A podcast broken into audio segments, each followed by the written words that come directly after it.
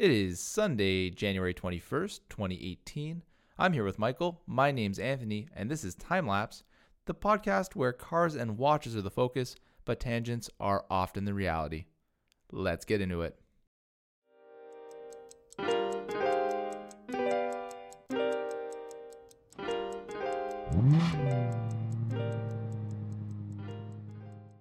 Good morning, uh, viewers, listeners. Good day to you. Good day.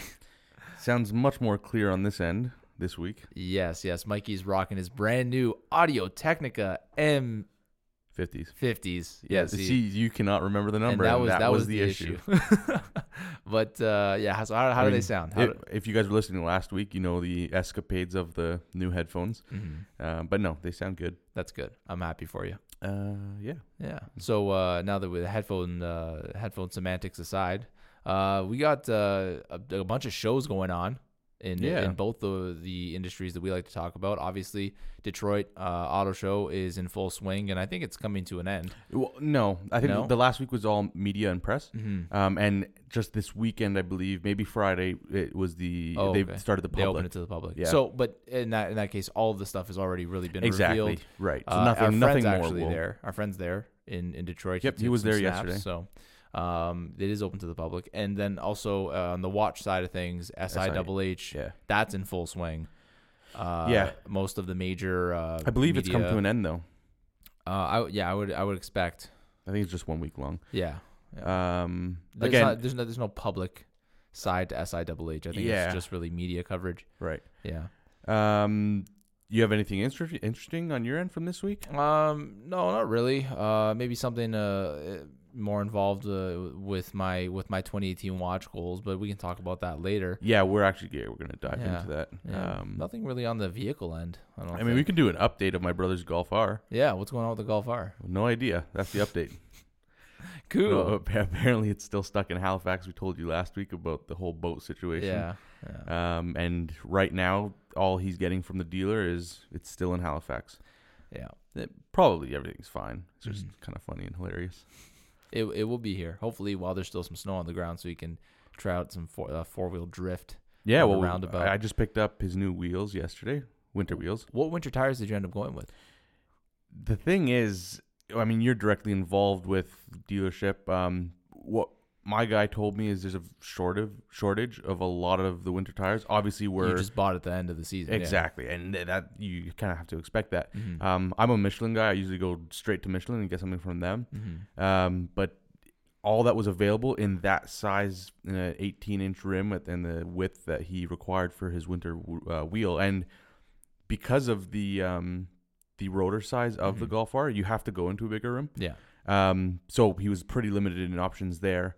Um, he had to end up going with the Yokohamas. Okay. I was gonna say the Bridgestones. Did you look into those? Not available. Yeah, those are those are really good too. I, Uh, my my again, like I said, my he and the guy that I go to, he knows I always just go directly to Michelin. mhm. Um, I've had Bridgestone in the past. I've had Pirelli in the past. It's just Mhm. Michelin. I've I've grown to like and I have no issues with them. Yeah. Um, but yeah, we put the we put the same Yokohamas on my sister's car. Mm-hmm. Uh, so No, He- I've, he I've- says they're I've good. never I'm heard sure bad things about them either, and I'm sure they the they Golf R would the Golf R would work with summers. exactly. You'd So, be fine. Yeah. With the amount of snow that we get here, there's not much. yeah. Uh, but, But yeah, I think yeah, going off of that, we could probably jump right into um, Detroit.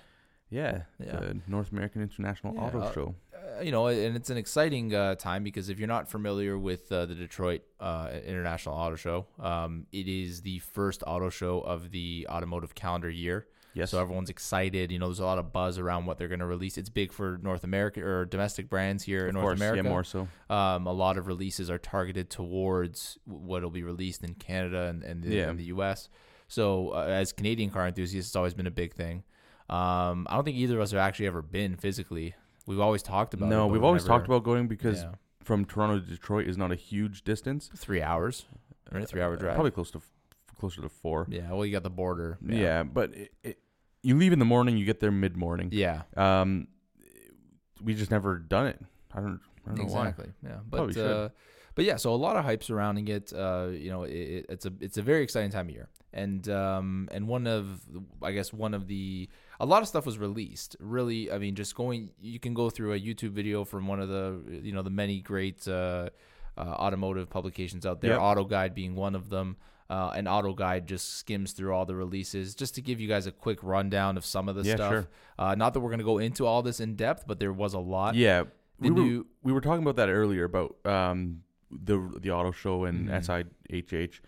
Um, now that we're actually documenting hmm what we're learning from these shows, we feel that if we try and hammer through everything in one episode, it doesn't do that vehicle or that watch, the timepiece justice. Of course. And we right now in this episode, we're kind of gonna touch on everything, get Mhm. into a couple of vehicles that we've that have stuck out to us hmm a little bit more, but um, in the weeks to come, we'll focus and narrow in more so Exactly. on one specific area Yeah. and really dive into that that way. Exactly. So what like we'll give you guys a quick rundown of what's been released. Yeah. But we're also going to be going into a lot of that stuff later on in further episodes when there's more information. Yeah, and and there is so much information about Mhm. each thing that, uh, like I said, you you can't do it all at once. Exactly.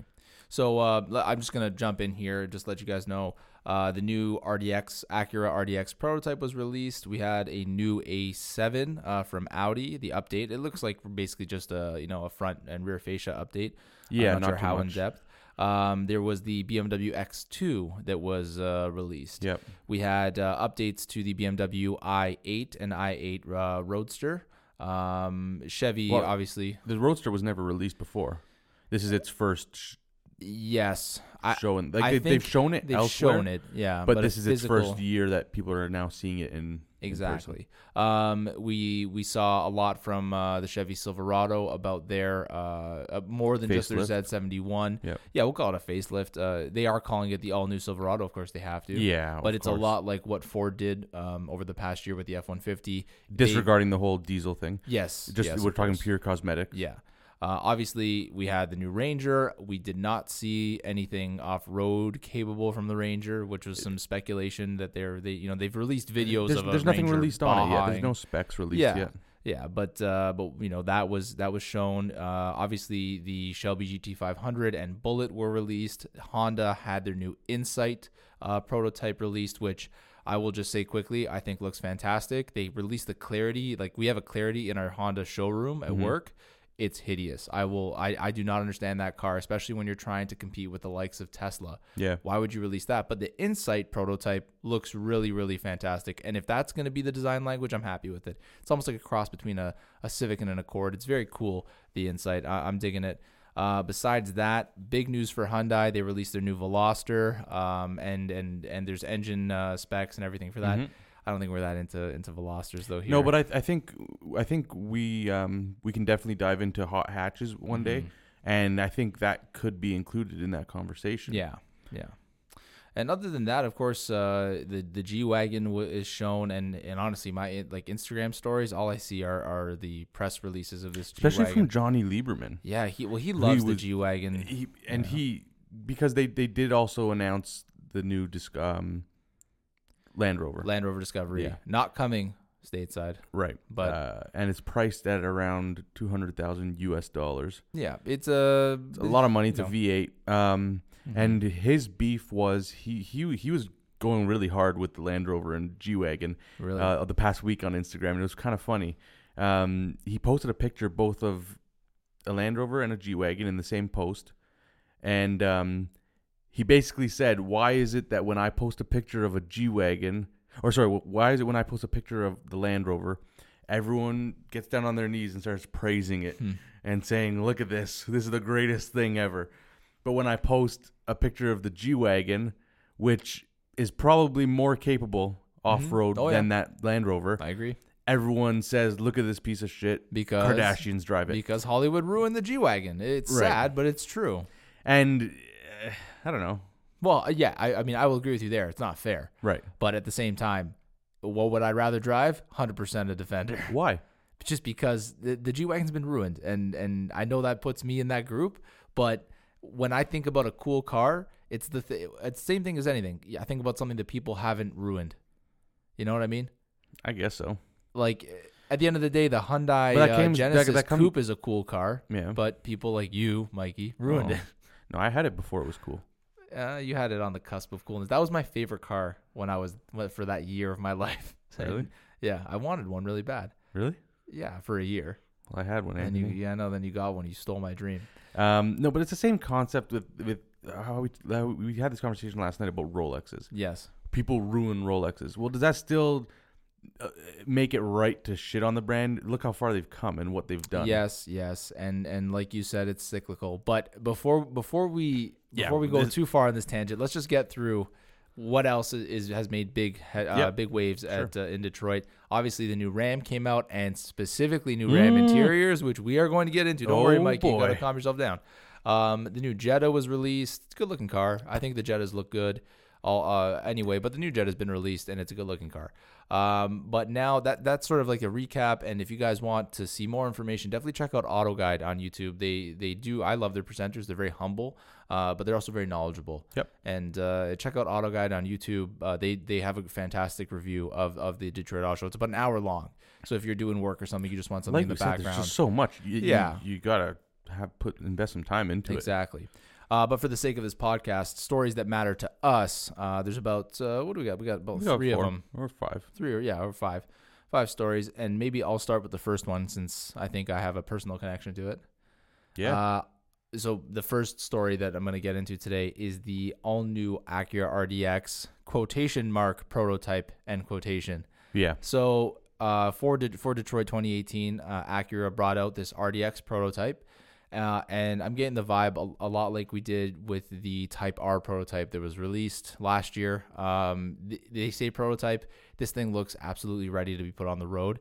There's no funny, funky mirrors. There's no funky uh, windows. There's no chopped roof. Uh, the exhaust look like like regular TLX exhausts. So maybe the wheels will be a bit smaller, but honestly, they look normal. There's nothing about this prototype that would suggest it's a concept. Yep. Um, even the lights look totally marketable and Right. legal. No, so- this, this looks like a car that could be on the road hundred today. percent. Yeah. And uh, why is it important? Uh, well, if you look at the design language here, you'll notice there's no other Acura that looks like this, maybe other than the, than the TLX. But the TLX uh, itself, I don't think it, the TLX came out at a bad time. Uh, Yep. It was the only vehicle that received an update from Acura, and I think about 2015 when they decided to delete or get rid of the TL uh, and the TSX. They said they scrapped both those cars and they put them together in the TLX. Now, in doing that, they didn't have a lot of design language to draw from. So they drew some new lines, but I think it was it was really just not well received by critics. And and I, I've made this statement before. I feel uh, working in an Acura dealership for a few months, I felt the only people who were incentivized to buy Acuras were people who owned Acuras already and just were comfortable with the brand. They were loyal to the Yeah, brand. repeat customers. Exactly. But seeing this new RDX, seeing their new design language, I'm excited for them. It This gives hope for the brand yeah. because we've discussed before that um, uh, you more so that if Acura doesn't change anything, Acura's not going to be around exactly. anytime soon. Yeah, their dealer network can't survive, and and that's a shame. It's same thing. Uh, if, if same thing might have happened to uh, someone like Lexus or a Mhm. company like Lexus, where if they didn't change things up, if they didn't stir the pot, they would lose support. We we live in a time where people expect vehicles not just to be reliable anymore, but they got to offer something. They got to they got to draw into the soul, and that might be you know just the enthusiast culture making its way into everything. Right. So Acura's had promotions and, and their marketing team has been hard at work with these these uh, you know uh, heartstring pulling uh, commercials where there's a guy driving soul. Well, you know what? You don't sell any manual cars anymore, and all of your vehicles don't have crazy nice exhaust notes. So I don't know. I don't really understand what you're marketing, but. Right. Finally, with this new RDX, we're seeing a vehicle that has uh, a new design language, Right. and I think it's an exciting design language I I think- sharp, strong edges, nice, uh, nice shoulder lines around the wheel wells. It, it, and I don't even know if that's a proper design term, but I'm gonna say it. Uh, it, it just looks, it looks strong, it looks aggressive, and it's what Acura needs. Yeah. It gives people an excuse to be able to now walk into Acura and cross shop Yes. it with other SUVs. A hundred percent. And uh, and you made the the comment. It, it, there is it does look like they've borrowed some design elements from Lexus, Lexus, but I think that Lexus was the first Japanese maker to coupify Yeah. their their SUVs. And and Acura Didn't seems Acura have that. have something like that? They had the ZDX, Yeah, that which thing. was an X6. Like you know, uh, just honestly, it wasn't that bad. I think for the time because it was built off the Honda Cross Tour, it was much better than the Honda Cross Tour, hundred percent. Don't- So the Cross Tour was Don't- the was don't the you drive in a Honda- Accord. You're very drive funny. I drive a stock Accord, and yes, Oh, okay. it, Sorry, people confused. people laugh and say it's a cross tour now because it was lowered. Uh, but anyway, um, the other thing that I'm really excited about this RDX finally brought back exhaust tips. Acura made the fatal flaw, and I don't know why. And Honda did this too. Let's get rid of exhaust tips. Let's clean up the back. We don't Uh, need forget finishers. about German companies are starting to do like I know Audi. Audi. What I don't. I don't my, get it. my dad's SQ5, it, it makes me cringe when I walk behind it. But and and because of that that ridiculousness, why would they do it? I think this is the point. This is the reason why they do it. It's so that they have something to update in the future in the future models in the in the facelifts. That's Yeah. why. Think about it. They did it with the TLX. The first generation TLX came out, no exhaust finishers. Then the all new TLX came out. and They put these big honking like what four inch fist worthy uh, exhaust finishers on. It's just something they, they leave something open to be to be updated, and I honestly think that's why these these uh, people are doing it. When They're we- just giving the design teams uh you know something that they can draw into the next right. car. When we were um, test driving the SQ5, I know I'm jumping to a different brand, but it relates back to this Mhm. exhaust tip issue. Um, we were test driving, and I asked the salesman, "Why are there no exhaust tips? Mhm. Like, why why are they hidden?" And he said, "It's a clean design, doesn't get dirty from from the exhaust." Which, like, okay, sure. Are you kidding me? A, And what then- new no. car do you know gets dirty Look, from the exhaust? Listen, listen to this. yeah. He said the another reason why we did it is so that we can point the the exhaust tips down towards the ground so that when there's a buildup of pressure from the exhaust it, it hits off the ground and, and helps the exhaust note. I wish I was there And- when you said that. And when I was I, would have said, "You think you think that you're good at making things up on the spot? You're terrible when, making when- things up." when I the was there I was like in my head I was like, "Oh, yep. Nope. Okay. "You got to sure, be sure." ballsy to come then up with something like when that." When I when I said that I was like, "Oh, wow, that's really cool. Yeah, that, oh that's God, great." you just played into it. You probably felt so good. What are you going to say? Look, Mikey, But I've, I've a- had to make up things on the spot before for customers. yeah. I, I, I told a lady just a couple weeks ago, thank you. she's definitely not listening to this. I told her that she didn't have to replace her brake fluid now because it's cold and brake fluid will stay dense. In the in the winter, you, don't- you don't have to worry about brake fluid uh, boiling or anything like that, which may have a modicum of truth to it. But it was really just because I, I wanted her. The technician wrote down recommend brake fluid flush, and I and I didn't want her to feel like she had to do it. Right. So it's not like I, I was doing that to scheme her in some way. I was actually trying to get her Yeah. to not worry about her car. But I had to come up with something Yeah, yeah, yeah. to to contradict what the technician said. Yeah. So, it, Well, in saying that, what what I've done is I've brought in my car in. hmm I have gotten some sheet metal, covered up the exhaust, and I rerouted the exhaust to the ground. of course, as as it- anyone should. Yeah, it's just more logical. Yeah, you know, you just want you want that that reverberation off the pavement. Yeah. Uh, it- without that, it, that's the difference between sounding like a C63 and not sounding like a C. Get, that- Wait, you think an Aventador has an exhaust coming out of the back? No. Yeah, No, no, no, no. Absolutely ridiculous. Oh, Anyway, enough talking about FAF's subpar sales team. Woo, what did I- no, uh, Faf, you guys are excellent. Yeah, you guys Everyone- are. I- I'm just totally, excellent. totally kidding. But that guy should should not come up with stuff like that. He was a great salesman. It was just when he said that, I was like, yeah. Yeah, I'll- uh, I'm gonna pretend I didn't hear that. yeah. Anyway, um, but finishing off with the RDX, uh, not they they didn't just release the RDX. They also released uh, a photo of a design prototype, uh, which seemed I think, uh, or of their new design language that they're going to be drawing from.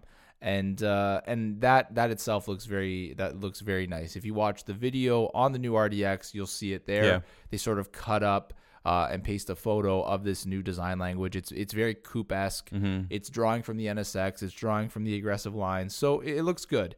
Uh, I think the front end looks excellent well, with that big grill. And yeah. They've always had the beak, and it's been it's been a controversial. more, it looks more refined now. It's, Yeah. it's more aggressive. And, But uh, even if even looking at the interior, um, they they are still keeping the the classic Acura lines Yeah, where you I- have like that. two two pods, the one that the driver sits in, one that the passenger sits in. Am I a big fan of that? No, I think it's it's fairly dated. But they have updated the audio screen, which is nice. Uh, typical Honda, they take they move at a glacial pace. Um, but well, I mean, they've got it's Android based, so okay, it's a Well, decent yeah. size, 10.2 inches. hmm But uh, a lot of companies like have done this so many years ago. oh yeah, It, it, it this looks like an outdated interior. Yes, I would say that this. I am not. I am not a huge fan of this interior. I am much more a fan of the exterior. Right. But I think that for Acura to sell cars, they had to work on the exterior first. Of course, yeah. Yeah, people buying like you, you know what you're getting into with an Acura. There was a time in the early 2000s when Acura interiors were phenomenal. I remember first sitting in a in an RSX for the first time and thinking this is crazy. Yeah. It's like it's got S2000 hints everywhere. It's very driver centric, and that was an RSX, right? Uh, but and even even the TLs, uh, you know, of the of the eighth gen TL, I believe, uh, that was really cool. But it, they they've come so far from that, and I think that with with the new this new design language, I hope that it makes its way into the interior. I'm sure it will. Um, they just have to they have to find out who they're who they're marketing to Mhm. and and and help those people. But all in all, new Acura RDX, I believe, is a signature that that there's hope for Acura, and this is the first time I've seen that hope in a while. I thought I was going to see hope when they came out with the new NSX. Then I saw the price, and I thought that is insane. Yeah. you just you just screwed the pooch on this one. I thought there was going to be hope when they released the updated TLX, and then I and then I see you know okay, well the interior really hasn't been upgraded, and yes, there's big exhaust pipes, but they don't sound that great. But this is the first you know as a car guy that I can say, Acura, good job. I'm excited to see what the RDX is going to do for your brand and what the rest of your models are going to look like in the coming years when they receive a refresh. Let's just hope that this is a prototype that is true to the actual car and that this isn't just going to be like get everyone excited and then they're going to release something without all these hard lines, without all these nice lights and and saw and uh, and crisp uh, edges. So Mm-hmm. we I have hope. I guess that's what I'm trying to say here. As you guys know, I'm a, bit of a Honda fanboy. I have hope. Well, you work directly with the brand, so there's Yeah, no I- reason for you not to Exactly. enjoy their product. Exactly. Um, and from that, we can move on to something back. We're gonna go back to the truck world. hmm Um, from our conversations of last week. Yes. Yes. Of course. Um, we said we were aware of last week of the release of the new Chevy facelift. yeah. Um, and we said that we would talk more about it this week. There's really not much to talk about. Well, they did. Okay, I did see somewhere that they did release some engine specs. I think that there is a new diesel coming out, Yep. and there is a couple of new engines uh, Yeah. that they're putting into it. However, on the grand scheme of truck releases, I don't think that they have matched. I don't even think Ford has matched Ram. Right. Um, Ram. It's just they jumped. Yeah, they jumped a generation. Oh yeah. So where Ford and and Chevy seem to be in their mid cycle because let they let's be honest, they they Ford and Chevy had the jump on on Ram as far as releases, hmm right? The the new F1 the current F150 in showrooms and the current Silverado in showrooms are their current generations. Right. They will not receive a generation update until maybe a couple years from now. Mhm. Whereas Ram has been selling the same truck, it seems, for the last five to 10 years in some cases. Uh, and what I mean by that, and you'll notice this on the new Rams, it's completely gone now, Yep. is that crosshair front grille. Which a Um, lot of people despised. Yeah. Well, uh, it's it's popular in the in the Dodge brand, right? You, you see it all the way from a base model, Right. um, Charger. Yeah, yeah, uh, throughout the whole even line. Challengers, yeah, they, they they have them, and honestly, it was aggressive. I, I don't But mind you got to remember that's the Dodge brand, not the Ram brand. I understand, but they're intrinsically tied, Of course. like beyond. But there's a Ram. It's Ram, sure. Um, but either way, I, I I think I don't know if we said this last week on the podcast or mentioned it. Maybe I was just thinking it during the week, but it seems like Ram is always a step ahead. For example, with the Eco Diesel. Yeah. When did they release the Eco Diesel years ago, for the half years, ton? maybe 2010. Yeah. So 11? that's that's getting to almost eight nine years ago. Yeah. When did Ford and all the other guys decide to do diesel for a half ton? Okay, Last but week. yes, Okay. Ram just announced that they're going hybrid. eh. I don't think I, I I don't consider that a step ahead Why? because okay, diesels that was technology they just brought into the half ton truck market, Right. Into this into the, fi- uh, the and 50 and then and then almost ten years later, everyone else decides to jump on the Okay, bandwagon. but but I think another ten years, a lot of people will be putting twin turbo V6s in their trucks, and Ford jumped on that way before. People people laughed at. It. No one laughed at Ram when they put a diesel in a in a half ton. That's a logical choice. People laughed at Ford and said, "What are you doing putting two blow dryers on a, on a yeah, V6?" but but that that's because uh, Because it's truck untrusted. guys are reluctant to take to No, new I technology. understand, but but that's what being ahead of the curve is: is knowing that, seeing the reluctance, and not worrying about sales, knowing that your product will speak for itself. Mhm. And I think that Ford might might corner that a bit better than Ram does. Because I'll give you an example. You can say that Ram was the first to put the the not the coil, no leaf spring, coil and, and airbag suspension in the back of their trucks for ride comfort. Right. Guess what? You put any weight in the back of that truck, it sags and drives like a boat at full pitch. Okay, we And- I had this conversation yesterday with my tire guy because he's Mhm. looking at at at because he saw this new Ram and he's thinking of Mhm. getting a truck, and he always said that all of his customers complain that it has the air ride Mm-hmm. and that you should go Ford because it's got the leaf springs.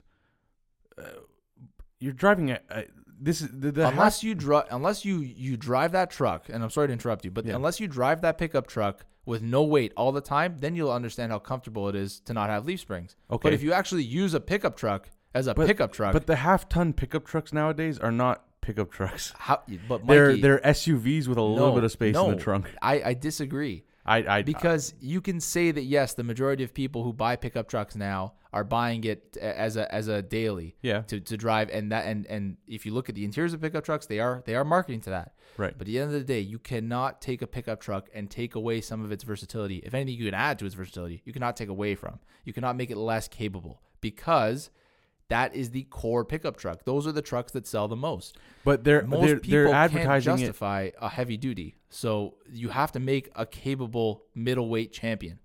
And that's what these half ton trucks have to be. So I I totally that's fine. Let people who don't use a truck for a truck buy a capable truck. yeah. Do not make your brand less capable. So what makes it so uncapable? that the, the, the you- suspension. You can't have bags and coils in the rear of a truck that, that's supposed to compete with trucks with leaf springs. mm-hmm. Uh, the technology's just not there. And my uncle had his Ram. He used to Yeah. he used to do car detailing, and he would fill because it was mobile detailing. He'd have to fill a big bin full of water. Like when we talk big, it was Yeah, yeah. multiple cubic feet of Sure, water. Put it in the back of the truck, and this thing would sag like like it, it just couldn't bear the weight. Now, obviously, any truck is going to feel the weight, but it's it's a different kind of beast when you don't have steel leaf springs supporting it, and even even beyond payload inside the bed, towing is affected. You're you're the how comfortable you are in this truck towing something one thing I always because when I used to drive uh, for my dad uh, for my dad's company uh, delivering transmissions, that was about I don't know eight nine hundred pounds Yeah. uh, in one specific area on a skid in the in the back of Sure. his truck. Then the leaf springs felt comfortable; they felt great Yeah. because that's the way trucks are supposed to be. They're designed to be I don't know. I've. I've never weight. driven a Ram, the, one of the new generation Mhm. Rams, so I can't pers- give an experience Yeah. personally. Just me looking at the people who are buying these half tons, Mhm. they're carrying two by fours. They're not carrying heavy loads. Maybe maybe in the place that in the, in the area that we live, maybe. But I think that these trucks where they where they really do well, where you look at a street and and eighty percent of the people on that street have trucks, places like Alberta, wherever there's a lot of snow and there's a lot of They're all they're all in, in getting into the twenty five hundreds and the th- and Yeah, thirty but five a, a lot of them aren't because they can't justify that. The, you you have to have a good middleweight champion. You cannot say, "Oh, you need a you need a bit you need a, a truck to work." Mm-hmm. jump up to the heavy duty line. No, you need something that someone can justify as is comfortable as a car, but is uh, you know offers you the versatility of a truck. And I think that keep the technology for versa- for for durability inside the middleweight champion. Mm-hmm. Don't soften it up because then someone could just buy a, a SUV if they you know like that. Right, but they be the want that open step. cab in the back. Well, if they want the open cab in the back, then you not get, you not to the mention that the, these half tons are are putting five foot boxes in the back, five foot beds in the back. five foot beds. What are you gonna do with a five foot bed? Uh, okay, you can't even fit a hockey stick back there. Well, no, you can you can fit a hockey stick. Well, then you can't have a tonneau cover. I think that that Ford and and Chevy, I think those trucks are are built to work, and that is something that they should be. I'm not saying that Rams aren't. Uh, You know, Mhm. I, I I don't want uh, our our listeners to think that I hate on Ram. I think that Ram is is great. They push Ford and GM to do better. Mm-hmm. But but would I say that they're that they uh that they're always ahead of the game? No. I think though, I will say their interiors are definitely uh mo- they motivate the other companies to do better. Well, I think Ford has whoa, executed interiors better. I think This in- now, yeah. right now, this new interior for the 2019 will mo- motivate others Yes. to progress and especially the inclusion of this massive Tesla-esque screen. um If you guys aren't familiar with trucks, if you saw the center stack in this Ram, It's very cool. it's very cool. The one, you know what I hate though? Hmm. Take that knob off the dash. I the PRND, the automatic The Prindle? tuning, the tuning knob there. Well, it, it's that's their shifter. I know, but uh, come on, like, is there nothing? Is no one? I and, and I guess GM puts it in a different place. They put it on the They on don't. steering They don't column. want anything in the. They want a giant center console. I don't know. Have you ever noticed a, a lack of room in your center console? On your yes, I'm not just saying that. Yeah. Really? Yeah. Okay. I guess I don't know. I think um, I mean, I'm gonna agree with you. I don't like this, the knob, Yeah. but I mean, I think that, and again, don't want to sound like a Ford fanboy here, but I think that Ford has the best shi uh, tr- automatic shifting knob in the business. mhm. It's got it's been the same cool. for it who fits knows right in the how long. palm of your hand, no matter how big and small or small your hands are. It feels you know nice. Mhm. It's decorated well. I, I I've used the shifters in these Rams before, and it just doesn't. I, I don't get the same feeling. I feel you know, I'd ra- I, I honestly prefer the GM column shifter to this. ooh, Yeah, I know. I do. I do. all right, But no Anyway. comment. I know. So I will let you because I feel like I've bashed this truck, but at the end of the day, I do really like this new Ram. There's not. and I There's not think- much to talk about it right now. I think we we again, like we said before, Mhm. I think with this truck and the new F and the new F one fifty, we could almost do a whole talk on yes. the the and compare these and, and contrast them Well, they're they're a detailed they're point. truck rivals, Um, right? It's but it, it very exciting from Yeah. from uh, Dodge to see that, and hopefully it trickles down that kind of style into all their other vehicles. Um, do they have a smaller truck? Do they still make the Dakota? no? Oh, they did. Yeah. You It know what? Off the top of my head, right? Like for for 2018, I don't know. Mhm. I'll check. We'll check that though. Yeah. Um, but even just seeing the new Rebel, yes. like, I there are no prices yet for this, hmm but I would have a hard time spending a, a hundred thousand dollars Canadian on a Raptor when this exists. Really? Yeah. I still like the If, Raptor. if if you're saving 20, 25, 30 grand, if there's that Mhm. much of a difference between the two, which last generation there was, Mhm. like between the last Rebel and the current F, um, Raptor, I don't know. I'd rather have thirty thousand dollars in my pocket, I definitely see where you're going with that. I just especially I- with that interior. Because the only thing holding me back from ever cross shopping an F one fifty and a Dodge Mhm. was the interior. Yeah. And to see this with this new technology and and that giant screen with all the switches under it, I, I Yeah. think I think it's cool. I will say though, I'm looking at the I'm looking at the Rebel right now. Yeah, Um, The I would- interior I- is but even the cab, I I like I prefer the F one fifty. The even the style of the cab. I'm talking about the exterior alone. The interior is impressive. I, I will give them that. I I'm the type of guy that if the, if it's not broken, don't fix it. So Ford right now, I I think their interiors are fine. right. Um, but I do think that that Ram stepped up their game huge. With the There's new one thing here is the Rebel's not showing the same center stack as the other it- trucks. And this is the thing. So the the Rebel has not been updated. You'll notice Right. the front end is is still different. So the Rebel is the same Rebel, or maybe with a minor refresh that Mhm. was out, uh, I believe uh, last year. Uh, When did they release it? 2016. yeah, think so. Um, so. it hasn't changed all that much. Uh, but I still it, for me it, it's and even even when you look at the front of the Rebel, it still has that shark shark fin or shark tooth snaggle tooth front end Mhm. where the the top of the hood is stretched out further than the, the from the bottom of the bumper. Yep. So that was never that appealing to me. It's a little bit long in the tooth, no pun intended, uh, in that style, and that's maybe why I appreciate this this new Ram so much. Is they totally did away with that. Um, but Well, no, the Reb- the Rebel was updated. it was it was updated, but not to the same re- to the same generation uh, as the the new Ram. Are you sure? The the fascias, the front I'm looking are right totally here. different. Yeah, well, because it's it's their sport, yeah, but you can even see the architecture of the front bumper is different. right? Because it's got it's more rugged. Well, no, it, it has. I, I'm looking at it, in, Anthony. It looks the same. I don't know. I- Even the front bumper. I'm looking at it see. right now. The hood, it, it's got the bump out the, the same for- way as the new ones. Yeah, I guess we're, we're arguing semantics at this point. For me, it looked a little bit different, but now I'm seeing the lights are the same, so that must No, mean that they, the, they've the updated it. They've updated, it, yeah. And one thing I do like that they did, Does it not come with the center stack though? I think these pictures are outdated. I think they're they're showing the wrong pictures here. Okay, I'm looking at automobile.ca, but anyway, we could. Uh, we're, we're I think really, I think we got to go more picking into deal with this on another day. Yeah. The one thing that I'd like to point out is they took the stupid giant RAM off the off the tailgate. of the on the- rebel. No, the Rebel still has it. That's the only one that has it. the it. rebel has it, but It's all the other there. trucks. and just as obnoxious as ever. Uh, yes. Yeah, But- but it, but it suits the Rebel. Okay, but then I'm I'm also looking at uh, I don't know what edition uh, I'm I'm I'm staring at right now. It's red with a lot of chrome on it. They got RAM right on the front. Yes, Okay, how do you feel about that? I don't like it. Neither do I. But they put the Ram's head back on the on the tailgate, Okay, good. and they've they've redesigned the Ram's head a little bit. hmm Um, it's more chiseled and a little more aggressive. It's kind of cool. Yeah. But no, uh, definitely update. Um, you know, I had a I had a conversation earlier on, in the week with Ralph Gilles. Um, Okay. no, all right. All right, Mikey. Relax. no, I just commented. He responded. Yeah, that is pretty cool. Not a big Ra- deal. Ralph Gilles, uh, he seems like a he's someone who's very passionate guy. about his brand. If you guys don't know, Ralph Gilles is CEO of what is it again? He was the CEO of SRT, Mm-hmm. um, and now he's the I believe he's the head of um, development for Fiat Chrysler. Mm-hmm. So he's a big guy.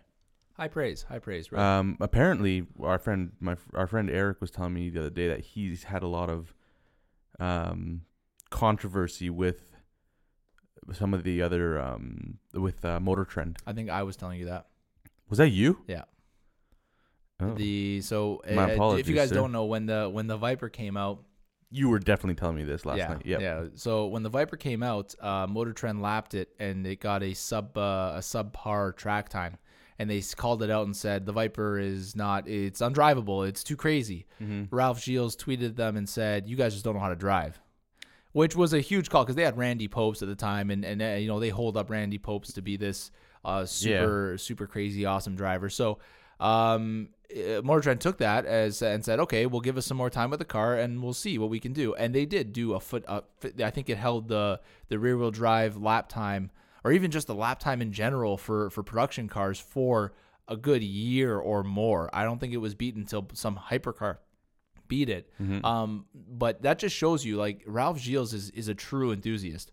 Um, he is really really passionate and he cares about what is put into these vehicles Yeah. which is another which is in my opinion another another score for for ram uh, and srt in general that they have someone at the helm who cares about what's going into their, their cars again i don't I, I do not hate on ram i think ram has its place and and i just think that it is a very very uh, it's a great time to be a consumer of these trucks it is a very competitive market at this point so when something comes out that's impressive, I want to talk about it. And I think the exterior and the interior of the new Ram are impressive.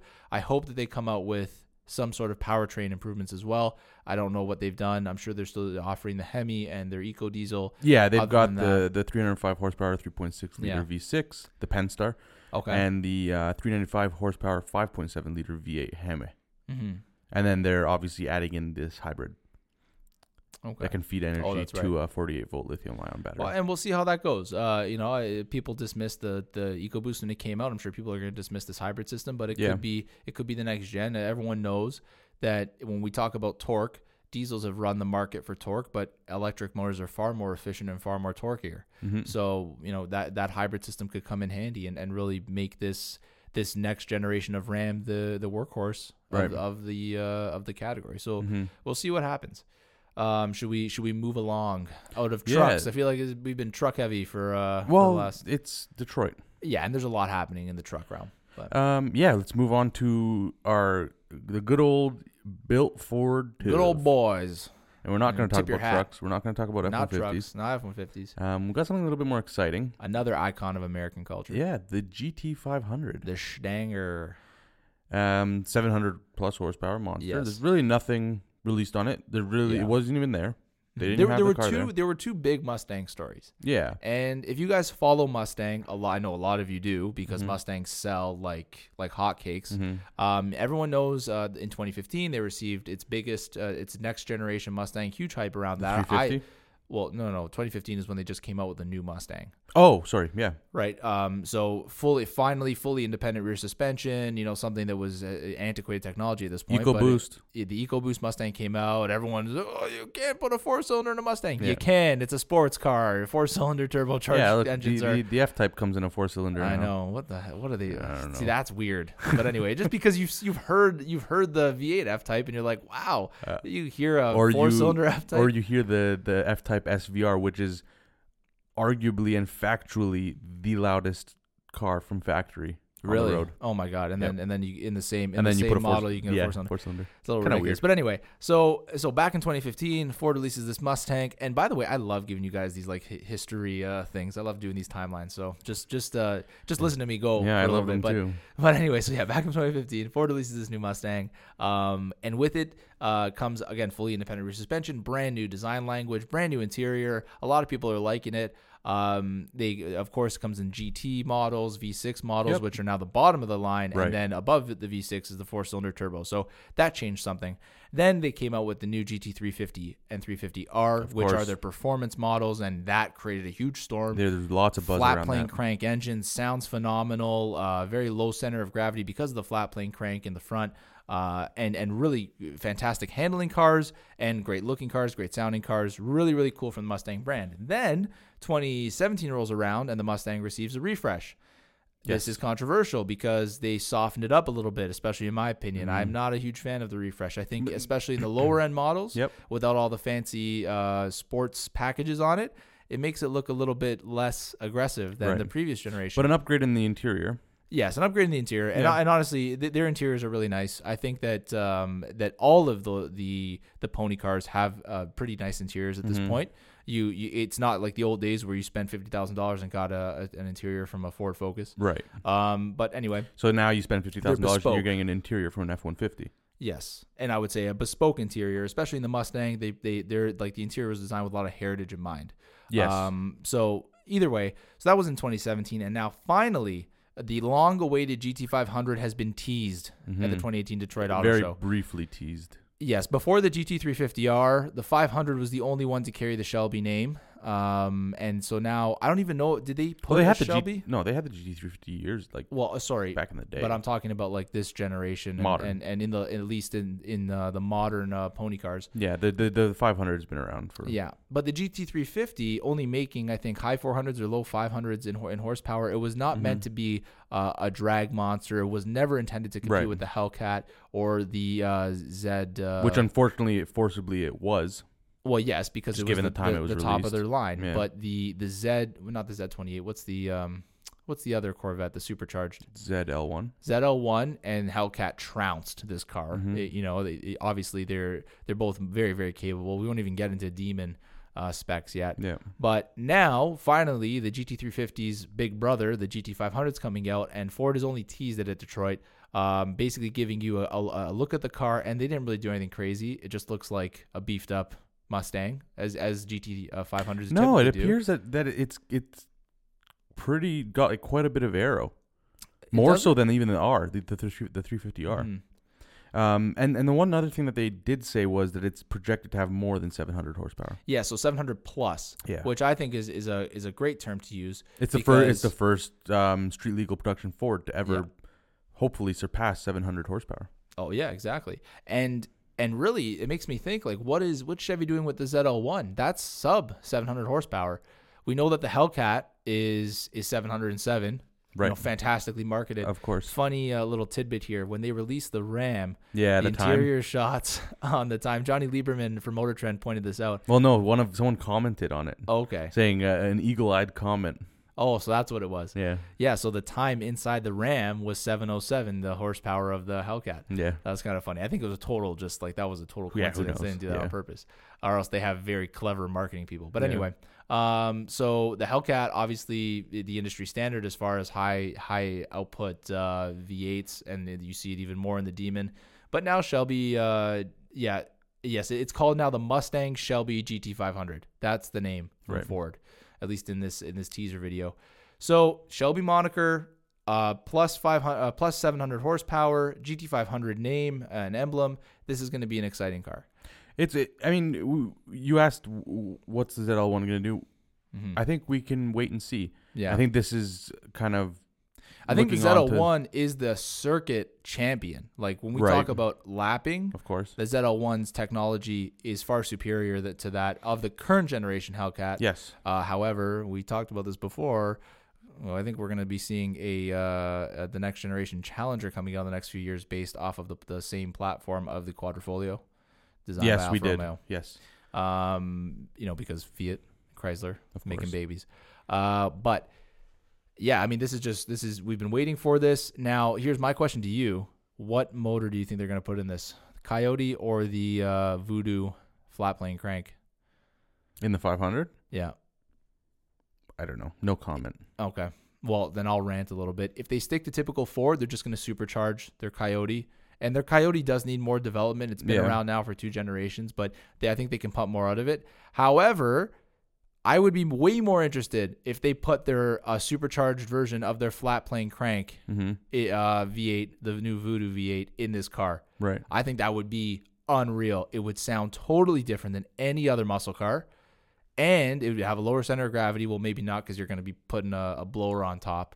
But if they put, and again, this is a teaser, we don't have any information right now, but if they put the flat plane crank in this vehicle, we're going to see a proper competitor. If they stick with the with a with a forced induction uh, system on their five liter, Right. then it's more of what we've what we've been used to seeing. But it's still going to be a competitive vehicle. But Mhm. I, I'm seriously thinking if they go the route of the Voodoo engine in this GT500, Right. it's going to be an epic uh, monster, and I'm I'm I'm excited for that. Well, they have to stay relevant with Yeah. what um like Dodge is releasing, like solely Mhm. just them. Yeah, stay relevant, they got to kind of do something like that. exactly right. And and honestly, it would it would make sense. What else? What there's no other vehicle that has that uh, that Voodoo motor in it. So Right. you know it'd be cool to see that. Um, in other Mustang news, something that didn't impress me at first, but I've grown to like Mm-hmm. the new Bullitt Edition Mustang. Yeah. So I, I, I think I explained a bit of its history to you, but I'll say it you again did, for our yes, 'cause listeners. I was not aware. Yeah. And and even I was even I was uh, not in tune with the history. You know, growing up, knowing who Steve McQueen was, I never Right. actually saw Bullitt, and I still haven't watched it. Mhm. Um, but shout out to Victor, who I work with. He uh, he filled me in on the story. So. Bullitt, obviously, uh, a very famous Steve McQueen movie from the, I believe, the mid to late '70s, uh, and in it, he his the hero car was a fastback Mustang, um, and Steve McQueen drove this thing like like crazy. He Right. did a lot of cool stuff with it, a lot of chase scenes, stuff like that. Um, and the car, uh, there were two cars, uh, I believe that they kept track of. One was the stunt car, one was the hero car that was supposed to be nice, kept clean, and everything. Stunt car was probably scrapped or whatever. The hero car was uh, sold immediately after the movie was done filming. Uh, and it ended up on a, on a used car lot. A, Mhm. lo- a local man in that town saw it in the ad for six thousand dollars, which at the time was a lot of money for a used car. But it was it, it was noted that it was the vehicle used in the Right. Steve McQueen Yeah, exactly. movie. So he paid a substantial amount at the time, six thousand dollars in the mid to late seventies was a lot for a used Mustang, and it stayed hidden in a barn. Uh, well, he drove it obviously, but it, it had really, for the majority of its time since then, in the in the forty years since then, has really sort of stayed kept indoors Right. and and not not been driven. Um, and however, uh, the story as the story goes, Steve McQueen did reach out to this man. Uh, to try and buy the car from him, and he, he refused. He Oh, said really? no, yeah. His his kids have shared this story with uh, with Ford and and uh, with the world really. Mhm. So the man refused. He said, "No, uh, I I'm not interested in the car." Um, after that, people sort of lost track of where it went, and I'm not sure how exactly it's been brought out now. This original Bullitt Mustang, but I'm sure it had something to do with Ford timing the release of this this Bullitt edition. So at the Detroit Auto Show, they had the original Bullitt Hero car parked beside the new Bullitt Edition Mustang Yep. GT. Um, so a little bit of automobilia history there, uh, automotive culture, and uh, well, I guess we'll just we'll just go to you, Mikey. What do you think about this new car? This new It's- edition. Are they actually rele- releasing it as like a full line? Like Yep. how many? How, is it a limited production? I What's- honestly don't know. I, I don't know the specs on. 'cause on they didn't re- again. production. They didn't really say much about it. Um, but what's the deal there? Like, are they gonna release a full run of it, or is it just limited to 500 model? Like, what's Mhm. what's the deal there? Um, if it's limited, sure, it's like Mhm. any limited car. They, they'll sell and they'll be kind of cool. It's an homage to an old car Mhm. like that. Um, what I like again? There's no MSRP yet released for it, so how much of a premium are you going to pay for this? That Yeah. that's all something that factors to me because I I mean ultimately before last night I didn't even know what Bullitt was. Mm-hmm. Do I care? No. Mm-hmm. Uh, do I think it's kind of cool? Sure, yeah, the story behind it's kind of cool, but will I pay a premium for this car over, let's say, the GT500? No. No, no, absolutely not. You're not going to be getting the technical. Or, or okay, over a Mustang GT, even if this is more powerful. it is 40 horsepower more. Same Coyote. I, I, same I don't see. I don't see the Coyote, value yeah. in it. Um, I, I I totally see that. I totally understand where you're coming from. I'm like you, not really like I. I mean, I like think it kind of looks kind of cool. and It's that's what that's what I was gonna say. So I think that they did a good job in creating a limited edition that is. Is it? It, Is it? looks different. It is limited. It must be limited. I they're I- not they'll probably a have a year or two run. Yeah. Um, but what the thing that makes it look so different? Minimalist. No Yes. badging. Yes, yes, yes, yes. you That's what I like about it. It's a dark green color with black wheels, red calipers, Hurst shifter inside. Mhm. Uh, the only badging is the badging on the steering wheel and on the rear deck that's a Bullitt. Uh, I think it's a very it's a very good looking Mustang, Yeah. and But I think that's where I kind of cross over back to the regular Mustang. Is you can do Yeah. this for probably a lot less. you could do it yourself. Yeah. You know what I mean? Like, this is targeted towards Steve McQueen fanboys. I think. right. And I think ultimately it's a cool color that is not available Yeah. for a regular Mustang. And but I will say that at the same time, it's marketed towards Steve McQueen enthusiasts and and fanboys. But Ford's also giving them a very well designed car. They're not just giving them a uh, They're not slapping a badge. on exactly and saying, "Here you go, give me give me Yeah. uh, eight thousand dollars more for your premium Steve McQueen edition Mustang." Yeah, I, th- I think cool. it's something cool. Would I pay a premium for it over a regular Mustang GT? Yeah. No. I'd have a, I'd have a difficult time Um, but I mean, someone did too. hmm because apparently on Friday night they auctioned off the first production model of it Mm-hmm. um, for three hundred thousand dollars. So that's not how much it will be for the regular consumer. Obviously, Yes, this was not- for charity, so obviously the price was inflated. hmm Um, but I guess that's a good thing for them to do I yeah, I think it's it's cool for the first one. know, it gets people talking about Mustangs some more. So I just wish they had re- uh, released a bit more specs about the GT500, but we can be sure that throughout 2018 it'll come. it'll come. Uh, and I think uh, maybe that's the is that the end of of Mustang uh, talk. I think so. Um, and on to I think we're gonna jump into um some German muscle. yeah, Well, not jump in. We're gonna touch on it. Like, yeah, spe- because it is especially this. There's Mhm. more to come and so much to talk about. But um, Mercedes released obviously weeks ago. They they showed the CLS, Mhm. um, and at the Detroit Auto Show they released a CLS 53 Mhm. and an E53. Yes, brand new mo- brand new monikers, Yes. right? Like we had the 43 released appearance package, Yeah. Uh, essentially, appearance like sports appearance and, and sports package.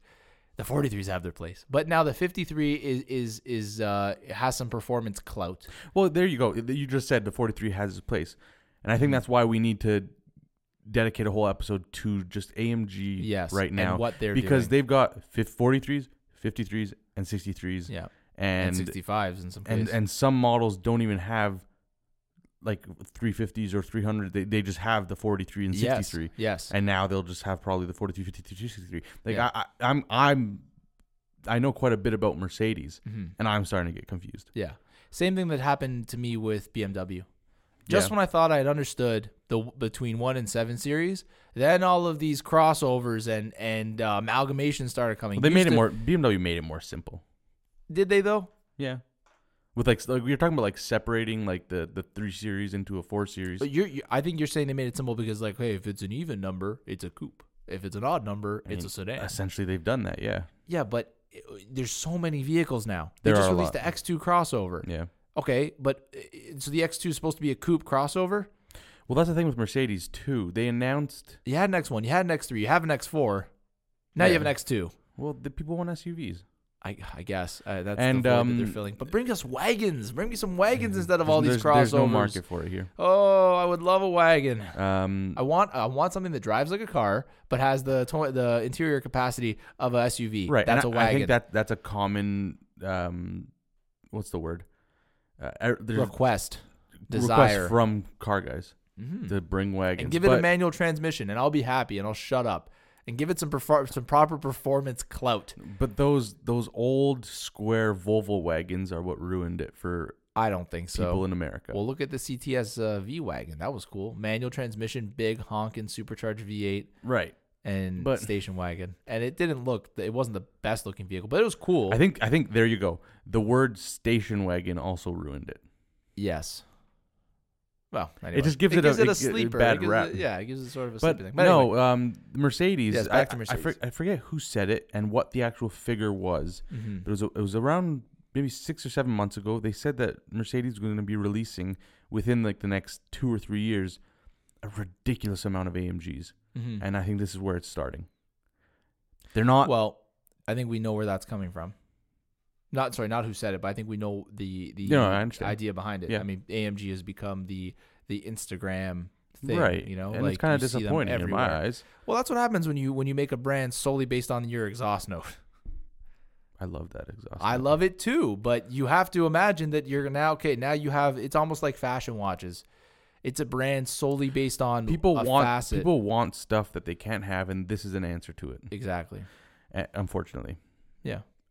but I don't know. We'll we'll we'll get back into Mercedes and I think a comparison of Audi, BMW, and Mercedes altogether because I think everything's switching around if that makes Yeah. sense. And if it doesn't make sense, we'll explain it at a later date. Yeah. Um. But yeah, that is there So- anything else from Detroit that you think was notable? Other than that, no. I mean, like we uh, listed everything at the beginning. yeah, we went yeah. through a couple things that we found interesting. It'll be it'll be so it'll be interesting, obviously, to see the development of, of Mercedes with the new 53 line, and we'll get Right. into that in another episode. and and the, they they've redesigned the whole exterior and interior yes, yes, uh, with this CLS showing. yeah. Um, I know you're not a big fan. I'm not a big fan, it's but grown on me. I'll it's be it's, honest. pro- it's probably a grower, not a shower. yeah, yeah, So. exactly. Uh, but anything else from Detroit? I don't know. I'm sure we're gonna have to talk about Hyundai at some still point. New York. There's still Los Angeles. Yeah. Los Angeles brings heat, so Yeah. And Infiniti apparently released a new concept too, but uh, once that reaches, Concept. yeah, once the once those concept designs reach actual marketable vehicle level, then Yeah. we'll then we'll dig more into that. And I'm excited. I want to see something good from Infiniti come out. They've really uh, they sort of sterilized their whole they're brand. they're they're kind of in the same realm as Acura, where Yeah. we've, we we we've talked about it. if they don't step up their game, they're not going to be around. hmm But I think Infiniti still has has a really good design team. Like I like the new. They're another Q50 company that has just lost Q60 me with coupe. their with their naming. Oh, you've- Granted, well, they- I granted they they are not a, it. they're not a company that I follow, Yeah. but they just changed it Mhm. completely, and I do not understand it. Yeah. They have what used to be the G37. What do they call that now? Q uh, Q60? 60 and Something like that. Q50. They're Q50 sharp. is yeah, they are. The Q60 is the coupe, and I really like. The I've coupe. never I I, I've, I've only coupe ever nice. sat in the old G37, Yeah. and I just remember the seats being like couches. No, I wouldn't say that. They were buckets. Was it a coupe? Yes, but I'm I'm I'm, I'm couch in the respect of they were like these Oh, thick, Thick, heavily thick bolstered. sheets uh, Yeah. seats. Yeah. It was kind of cool. Yeah. But very nice. um, no, I, I'd love to drive one of them. Mhm. Um, there's a guy down the street that has one, a black one. They're they're cool. They're very is- You're talking about a Q60, a brand new one. Yeah, Yeah, brand new. They are. They are sharp. Yeah. Uh, I think they're all not not a fan available of in their, all-wheel drive. They are available on all-wheel drive and just rear-wheel drive, I believe. It's cool. Not a fan of the dri of the steer-by-wire system that they employ. What's that? There's no mechanical connection between your steering wheel and your uh, steering Okay. rack. So uh, with all aids turned off, and Motor Trend did a little spiel on this. Mm-hmm. Um, with all the aids turned off on the track, which again, am I going to take a Q60 to the track? Right. No, but I'm gonna I'm gonna drive a, Q, a Q60 on some nice roads, and Yeah. I'm gonna push it. It, it. It's very difficult to understand where your front wheels are, and Huh. I think that that's when you're maybe put that in the sedan. Say reserve the mechanical thing for the coupe. Again, uh, everyone out there will say, "Well, Infiniti had to do it because the most dangerous thing in the vehicle is the is the is the steering column shaft. Uh, it, it can impale you, it can kill you." Yeah. How many people have you heard death by steering column impalement? Yeah.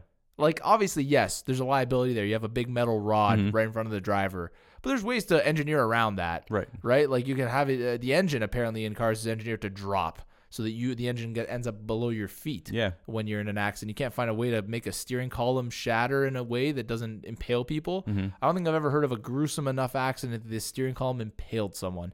So No. anyway, it seems to work on most other vehicles. I I don't know why I can't work in the, in the Infiniti coupes. But anyway, that's a, that's an argument. Something different day. than no one else does. Let's end this tangent. I think we're gonna take a little break before we head into watches I- because you know what? I think you're reading my mind. I my famously small to do it. bladder is uh, is uh, is it needs it needs some attention. So and my famously large bladder needs some filling. Okay, that doesn't make any sense. uh, it doesn't. It's also not famous. anyway. Don't- we'll don't- be right back. Don't know why I said that. Yeah, we'll be, we'll be right back. Whenever you're ready. Oh, I'm ready, and we're back. What That was live, Anthony. that Thank you for the My instrumental. beatboxing? Oh God. Oh, I'm so I'm so embarrassed. Follow my account at Toronto Beatboxing. no. Anyway, uh, back to uh, Is, well, I guess we're, is we're there an account? Let me check. absolutely there's absolutely not an account, Mikey. Let's be real. okay? No, not not from you, but Toronto Beatboxing. Toronto, Toronto beatboxing. We'll find out. Let, let's, I'm let's going. share No, we're gonna Canadians. wait. Toronto beatboxing. It's probably gonna be like a, a Anthony dance fighting. Anthony. there is a Toronto Beatboxing. There is not. There's not. Well, maybe we'll start it. You, Anyway, you have the option. Back to TimeLaps, Oh, Mikey. no, no, Let's no. Save our business ventures. TimeLaps. Time lapse is done. We're done. Toronto Toronto beatboxing is beatboxing the is- new. is the next level. Yeah. Um, but I, I, I think we're done with cars. Uh, Yeah, this this ep- this podcast is no longer about cars. It will be called boxing and laps, and we will talk about boxing, sometimes, beatboxing. sometimes I don't like you. anyway, No, we- we're done for today with um, with the, the with car the automotive uh, and I portions. we can start off with um the S I. W H C. Oh, I was gonna see the obvious order of events. Oh A my god! Oh my god! What have I done? I Sorry, sorry, Mikey. Wristwatch check. today, I am wearing my Panerai. Typical. Why typical? I'm totally kidding. I just said that to, to get a reaction. But go on. I don't. I don't really wear it that much. No, I Yeah. do. I definitely do wear it. Well, you love it, and there's nothing wrong Um, I do love it. It's on the the gray suede strap. There's an Mhm. Italian name Which for looks it. I very always nice. forget. It's something fruity, but but substantial. What?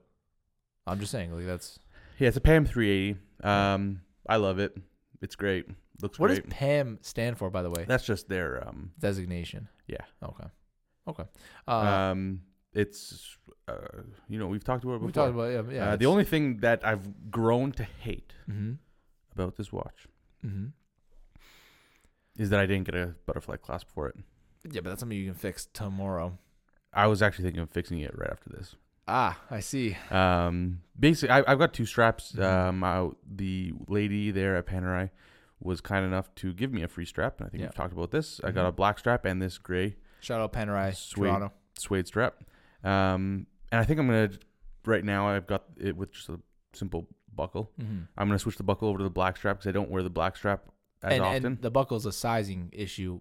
Like where, obviously, you're, you don't you're putting wear that you don't want on the strap, but it's also Right. A, it'd be a it's both. better for the uh, the, the the butterfly clasp, as we as we've explained before, mm-hmm. helps with the, the longevity of the strap, Mm-hmm. as well as you get a better fit with it. You can customize it right to the Yeah, exact size. yeah, you can adjust. Whereas the this, you're actual limited to the two holes that Mhm. are either one's perfect, one's too small, one's too big. Mhm. In this case, I'm right in the middle of two holes where one is a little That's bit too what- tight. That's what he said. Okay. There's uh one that's a little bit too tight and one that's makes it just a little bit too large and it kind of jostles back and forth. Um obviously I've been wearing it on the tighter one because I hate a watch that moves around too much. Mhm. Um but yeah, I'm going to go grab the clasp for it and Nice. get that better fit. And then I'll have them both on a buckle readily available. Exactly. Yeah. Um but yeah, that's that's the Panerai. Cool. It's got a nice Cool. Cool. pillowcase, the wire lugs, of course, that are great. It is. A, yeah, it's very pretty, and even and it's one of the watches that you can appreciate even from across the boardroom because it's giant. And you can But- sit it up like when you when you're going to bed, if you're taking a nap on the couch or All right, something, and you all need right. a clock. All right, John Mayer. You go. no, he said that about the big the pilot. IWC. Yeah, I know. I know. I love John Mayer. He's pretty cool. I don't like Um, his music. Yeah, but like I like his personality watches. wise, he's cool. Um, and for me, wristwatch check Hodinkee System 51, uh, a favorite of mine in my collection. Uh, I was wanna- gonna. If you want to hear about it, just listen to episodes one, two, three, four, five, six, and seven. I, that, don't be fair. I don't wear it every time, but today I grabbed the G Shock No, because I'm a little bit dressed down. It's early on a Sunday morning, as as Yeah. most people dress down, you know, on an early Sunday morning as you're going to church or whatever. So I was I grabbed the G Shock and then I looked and I thought, you know what, I- with what I'm wearing, I'm wearing a lot of gray. Well, a lot of you know down. Sure. So I thought, let me save the G Shock for the Vespa work I got to do later this week. Let me let See, me wear the System 51. I, I don't understand the way you think with your watches. Like when when I'm wearing sweatpants, sometimes I put on my Panerai. Mhm. I don't care. I don't know. I just for me they're a tool, and and no matter what they are, they're always a tool. Shout out to John Mayer for installing that in my head. Yeah, I know. So great. You think like John Mayer? That's so cool. You're definitely not a narcissist. Well, he, what, what what he did say was that he was always scared to wear his Pateks, but then he Yeah. realized that, like, well, why don't I just wear them? I could Yeah. I could wear this Patek to go pick up my dog shit. hmm And it just made And me he did. realize that you don't need to have specific times and Yes, when watches you- should be worn. Yes, we can all agree. Watches should be worn. Um, but yes, so I'm wearing the Hodinkee System 51. It's fantastic. 90 I hour like power it. reserve. Shout it's out. cool. Yeah, I love putting this watch down. Not even on the winder, just putting it down for two days. Coming back to it, t- it's in time. Did you say 90 day? 90 hour? I think on the Hodinkee Someone- article was it, it wasn't Hodinkee? or- It was another article that was. They said that- 90 They day. said 90 day, Yeah. and so like like how do you, how does your editor miss that? Three months. That's like a stat. If you're gonna review uh, someone's work, you should make sure the stats are correct. Yeah. 90 day and 90 hour are very different. Hey, so, you got to anyway, watch the last three months. Apparently, yeah, three months. Um, uh, before we jump into SIHH, Yeah. SIHH, hmm um, I think, and given your what you said about you dressing down, I think we're gonna have to start dressing up mm-hmm. we are. a little nicer for Oh, these podcasts because I think we're gonna start. We are going to try. them. We're going to try to implement uh, an, a visual aspect to these uh, podcasts. Yeah, um, which uh, given the runtime of, of most of ours would be it's going to be a lot of space, a lot of gigs of, of video. Um, but I think that it's going to add an extra element. You guys actually get to see what we look like instead of the, we're gonna you're gonna get to see two goofy guys instead of just hearing two goofy guys. yeah. Um, so that'll be pretty cool. No, but with, with with the aspect of video, we'll be able to maybe have it as a more personable Yeah. um, occasion, as well as facilitating you guys with pictures and video of Yes. what we're actually talking about. Exactly. because you can only do so much explanation with these until like we're here sitting with our computers Mm-hmm. looking at what we're talking about so uh, i mean i haven't listened to the podcast really Yeah. but even if i did i know what everything looks like Exactly. but i can yeah. only imagine that some of the descriptions do get lost in translation For sure, for sure, and it, so it'll just add an additional element, and it sets it sets us up nicely to release more content. Uh, yeah you which know, we're video hoping to do with with watches and cars in the future. So, so we're yeah, that's that's the next aim. Uh, but uh, I think it's about time that we we end this tangent and get into SI double it's not H. tangent it's a very important point Well, I, I agree. It can be both a tangent and a very important point. Yeah. Um. So, SIH 2018, Yep. uh, full swing. It, it seems to have come to an end now. Um. I- guess there's a lot of stuff um, and uh, that that happened at this show. yeah we talked about this that yeah even the brands that are featured at this show Mhm. us two personally before we started really getting involved with um like watches and cars and in Mhm. doing this podcast we kind of always just strayed away from the unattainable for, at Exactly. le- for us at least uh, being young guys that just Mhm. started our careers uh, the unattainable brands Mhm. um because you're not you're not researching them to buy Right. So, so we've always stayed towards what Humble. we really what we own yeah um, but now, as we're getting more involved with the podcast, um, we're being exposed to a lot of these brands, and with this show being so early on in our podcast career, um, there's a lot of information thrown at us all at Yes, once, and it's yeah. hard to take everything in Yeah. from all these large brands. exactly Um, so I think what we're gonna do is the same concept of what we did with cars. Is we're gonna skim over a couple things, some notable things that we thought was cool, um, some trends that we thought was going, um, what happened at the show, um, and then we'll do the same thing. We'll we'll set aside specific podcast days to dive into these watches a little bit Mhm, more, and mhm. and both for us to learn about them and to share with you our opinions on them. Um, Yeah. But in saying that, I think we can go and start with what what So- we saw there. Yes, and uh, so fantastic article put out by Gear Patrol, Mm-hmm.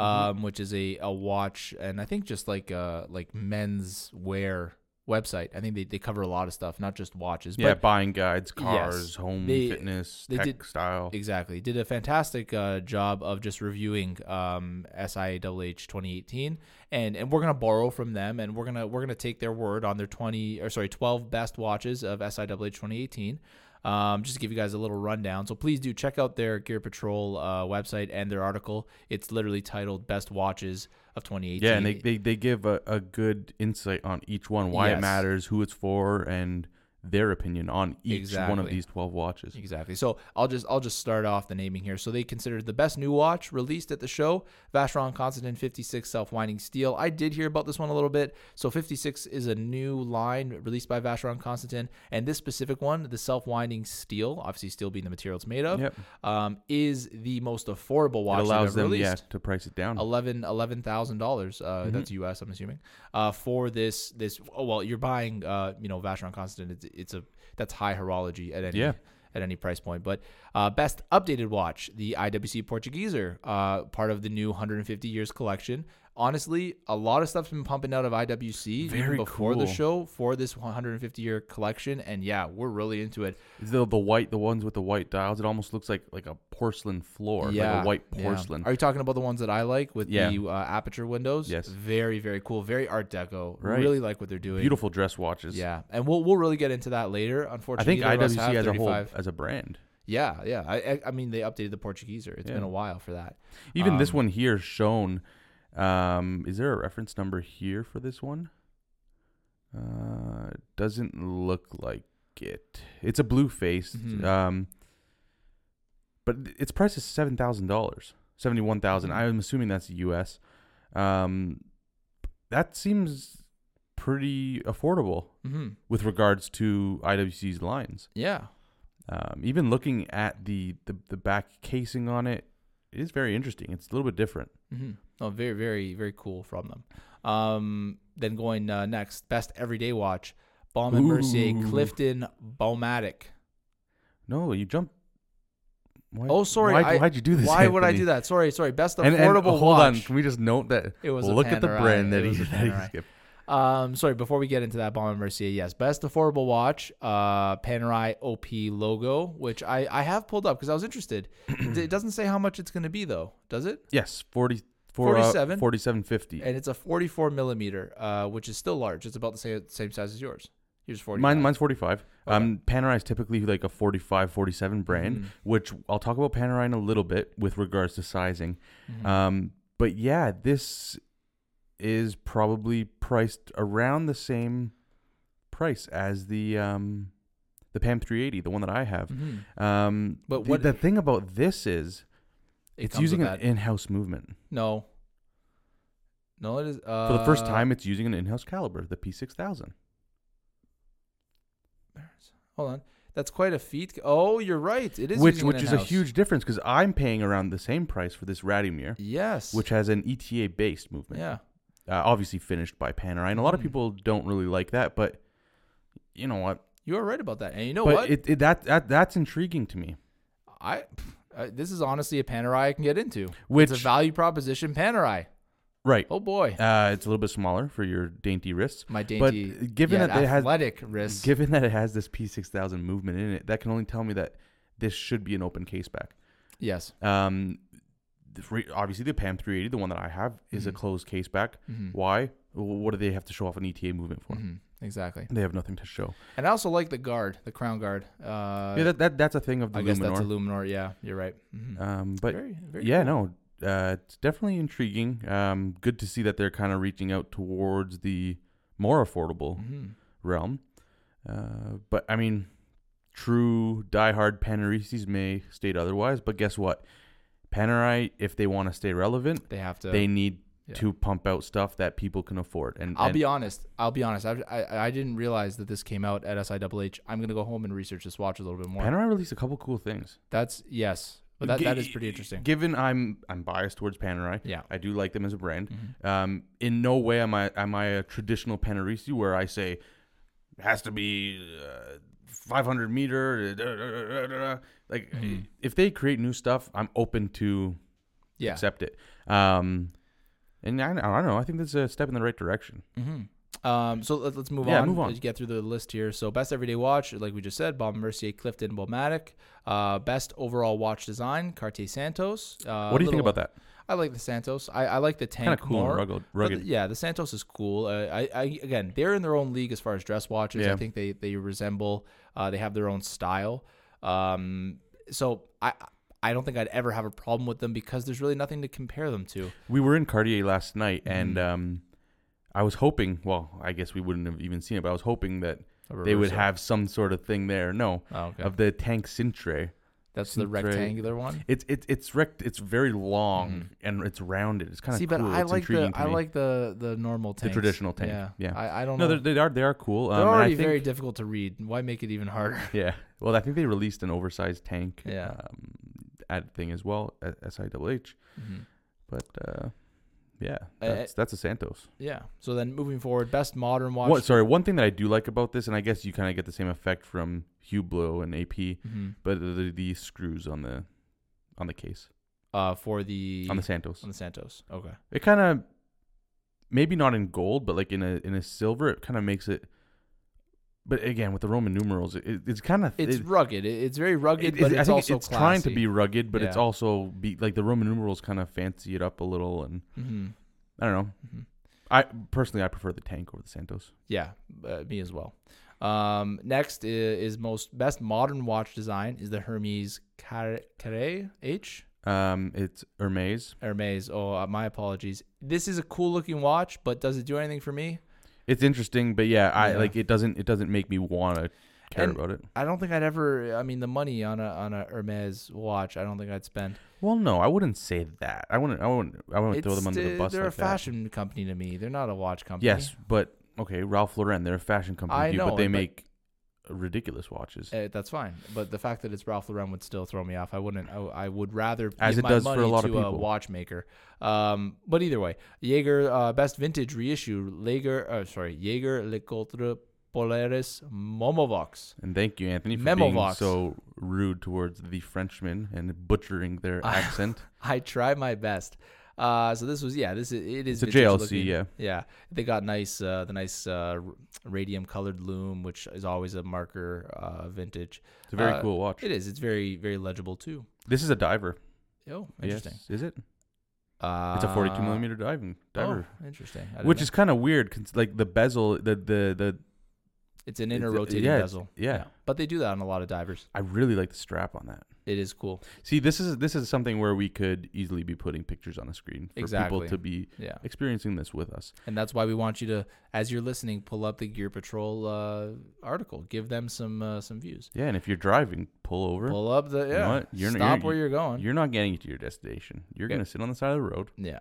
Um, I feel I feel like I got to keep us on track here because we still have more watches to get through. Anyway, best ultra thin watch, and we're going to talk more about this specific one because this is this is a this is a huge uh, culture that's coming through. Piaget Altiplano Ultimate Automatic. Now uh, we'll get into this more, but it's a very important watch, and this is the ultra thin, uh, which a lot of people are doing now. Mm-hmm. Um, so they're they're giving it best ultra thin watch. It's, which is typical because the Altiplano was the first ultra thin watch Right. to to bring forward this new design. Mhm. Uh, best affordable complication watch, Mont Blanc 1858 Geosphere. Uh, what do you feel about this? I've seen the Geospheres before. I'm honestly not. I'm not a I- fan of yeah. Geospheres, but I am a fan of the 1858 series. Yeah. Yeah. Why? Because the vintage, the heritage aesthetic. yeah. Yeah. No, I mean, it, I just it, for me, it's a little bit too complicated. Uh, Mhm. it, it it's too complicated without being too complicated. It, you're, it's a minimalist. complicated in the sense of there's too much going on. Yeah, but then there's also uh, empty space. Right. and so it, it sort of So much going on in for, a, certain for a areas. trip. Yeah, but I do like the strap they put it on. I am a fan of uh, the tan leather strap. there's like that, that. compass on the top. Why would they do, Why would they do that? Well, what do you mean the uh, what's it called? The uh, Oh, sorry, I'm not. I'm not 'cause it- familiar with the it's a- Geosphere. it's a well, no, but it's a, like a navigator's watch. So Right. the same thing with the Seiko Alpinist. Of course, we're talking different leagues here. Yeah. How dare he mention Seiko when when we're talking about SIHH? But the Mhm. Alpinist has a has a compass in it, it in it as well because it's designed Oh, for okay. mountaineers. in My apologies. My No, it's not the first I time. apologize for my Um, ignorance. Don't worry about that, my friend. And best high complication watch, Ooh. of course, and we're gonna we're gonna talk more about this watch specifically. The yeah, why don't you pronounce the name? I mean, I've heard a bunch of different- and Son. uh, I believe it's a longa and sone triple split. That's it. You said it very well there. And the triple split, of course, being the next generation uh, watch, uh, building on what they came out with the double split back in the mid 2000s.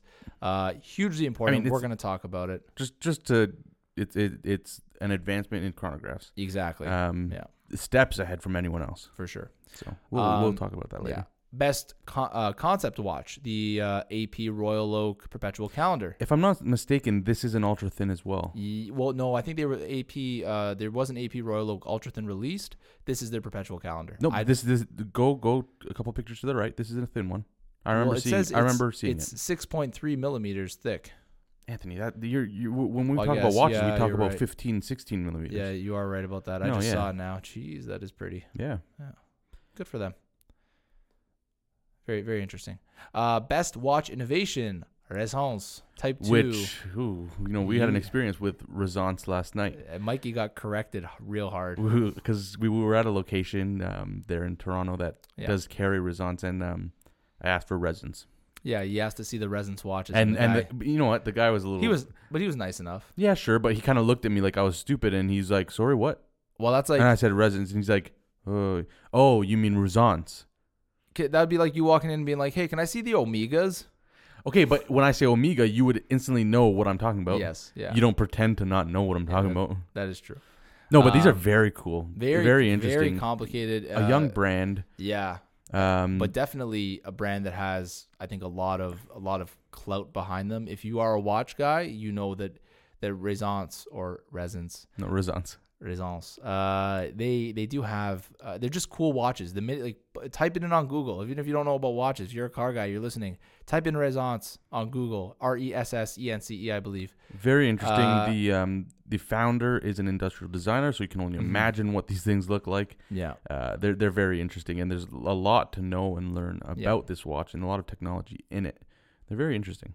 Very very cool. Something you would never you, you don't see anywhere It's a different way of telling time. Uh, and and if believe me, if you are ever fortunate to have one of these on your wrist, you are going to be the envy of the uh, majority of the watch world, given the fact that these watches uh, go for you know a, the the plus twenty thousand dollar mark, Up and you're also not 50, buying 60. into a, a name that a lot of people know. and they, that sort of remember when we when we talk prices, Mm-hmm. most of the time if we don't specify that it's U.S., we're talking Canadian. Yes, exactly. Um, Yeah.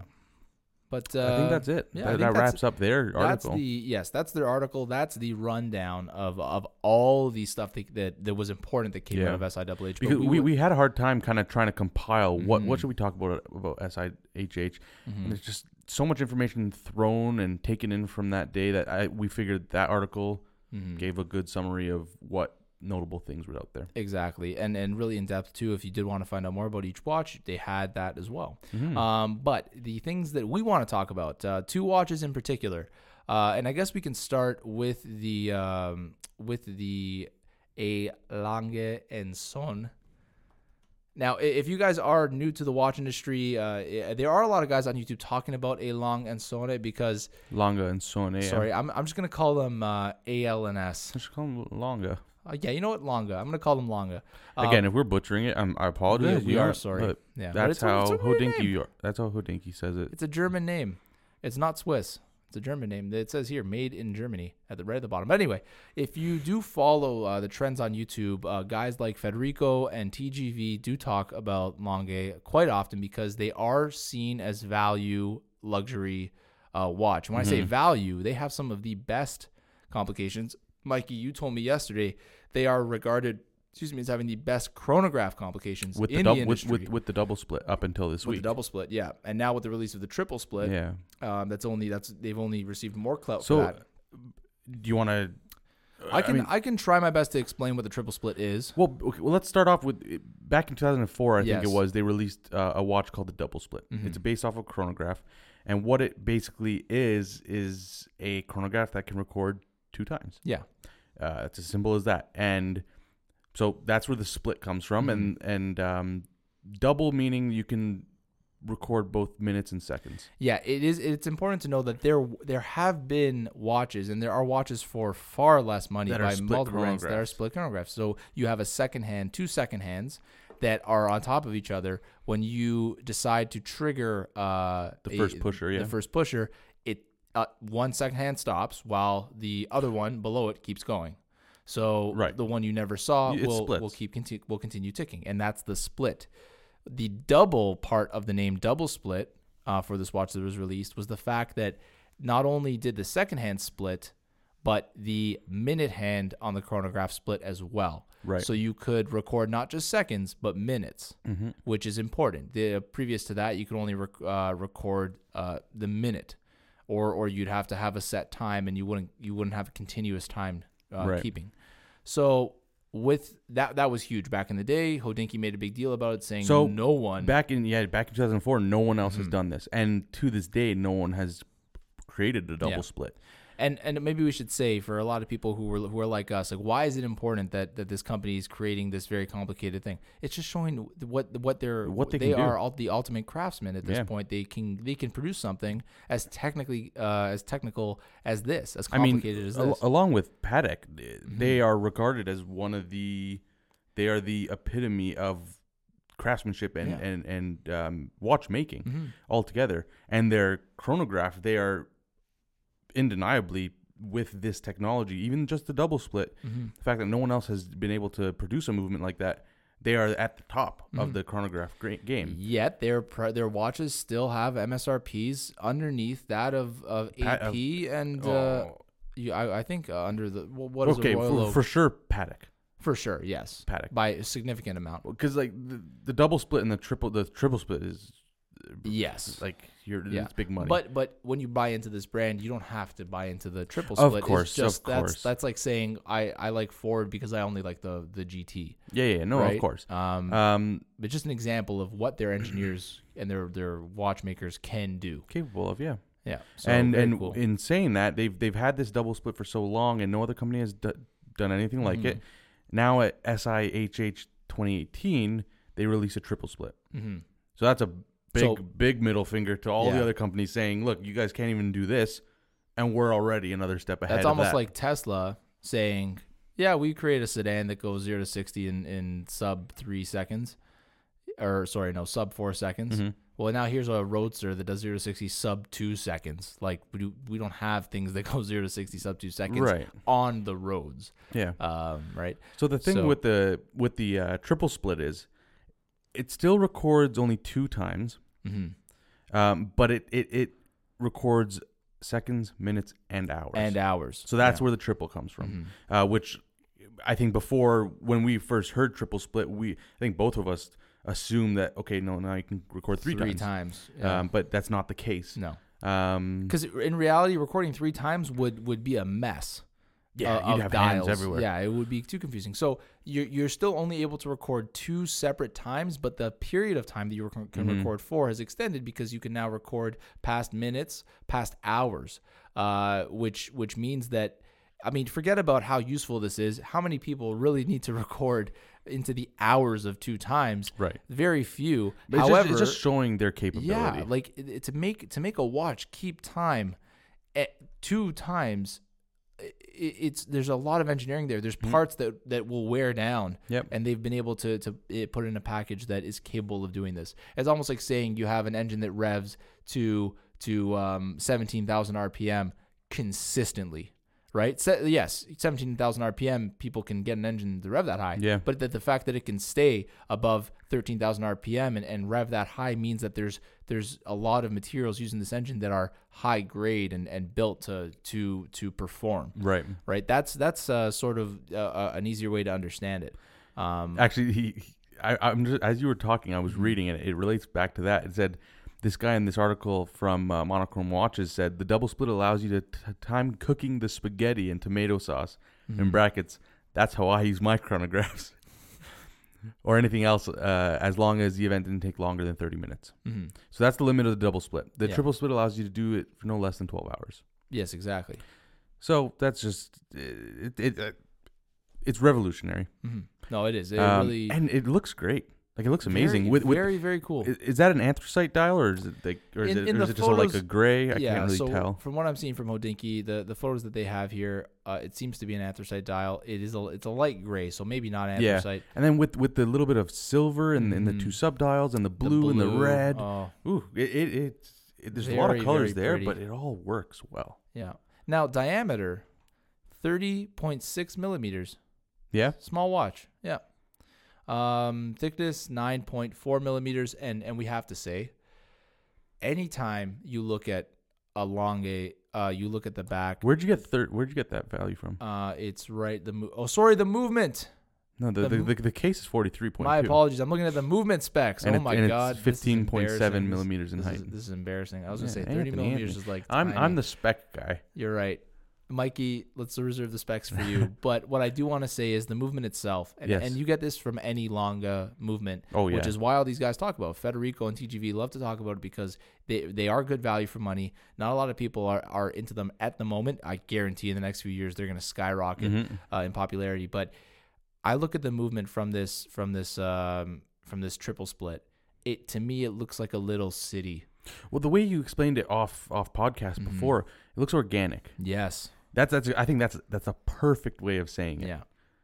I, I mean, uh, honestly, uh, I want to direct you guys to the Hodinkee article on this watch because, and scroll right. Don't even, don't bother reading it.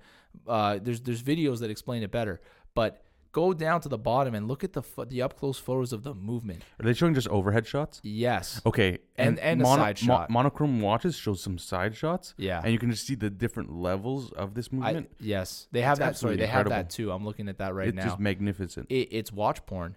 I mean, if Uh, you sure. have an appreciation for for the um, the complicated design of, of the the watch case back, this is the ultimate, the absolute ultimate. I Mhm. feel like I'm looking at a cityscape.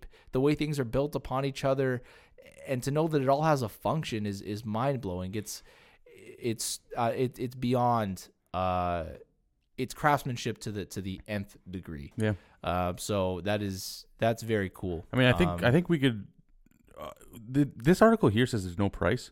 I, I, I saw. 147. I was gonna say I saw a price of 147,000 Yeah. US. That's 181,000 dollars Canadian. yeah, It's a lot of money. a lot of money. Uh, and not not your average watch guy is going to be looking at this watch. Was it was it Ben that from Hodinkee that, that said if this was a Patek? Um, no, it was a it Who was, was it was a different guy on YouTube. Uh, time tick something something with Tick talking, tick talking, which is kind of cool. Yeah, check him Uh, out. He's, he's he's pretty cool. You got his that- hand on a on a we, long we that was if you look if you follow us on Instagram our Mhm. story that that I, oh no we were watching Hodinkee that time. Yes, Anyways, Tick talking. Check out his his um I think it was about 11 minutes yes. On the- 11 on the minutes double split. on the double split. Mhm. Um, he basically says with the double split, if this was a Patek, Mhm. it would be worth. It would like the MSRP of it would be triple the price. Yeah, oh, 100 percent. Um, and and that that goes back to what you were saying that the value for a watch like this, Mhm. it, it's all there. Yeah. Um, but no, there's really not much else that we can talk about this right now. No, it's just I think we touched on pretty well everything. It's just a beautiful piece. Yeah, absolutely remarkable. Very like uh, I this uh I was I've been a fan of of Lange for a while, and I I would one day like to own one of their pieces, one of their and more entry level pieces. I think they do I have some between Saxonia. fi- yeah, like you can get that sub twenty thousand.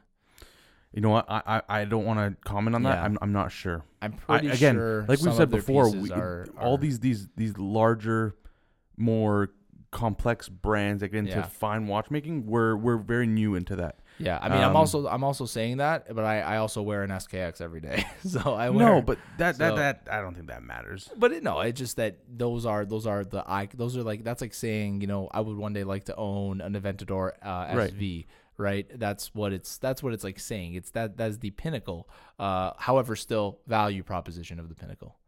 It is not that's not Right. an outrageous price for for that Yeah. watch. It's just a lot of Um, money.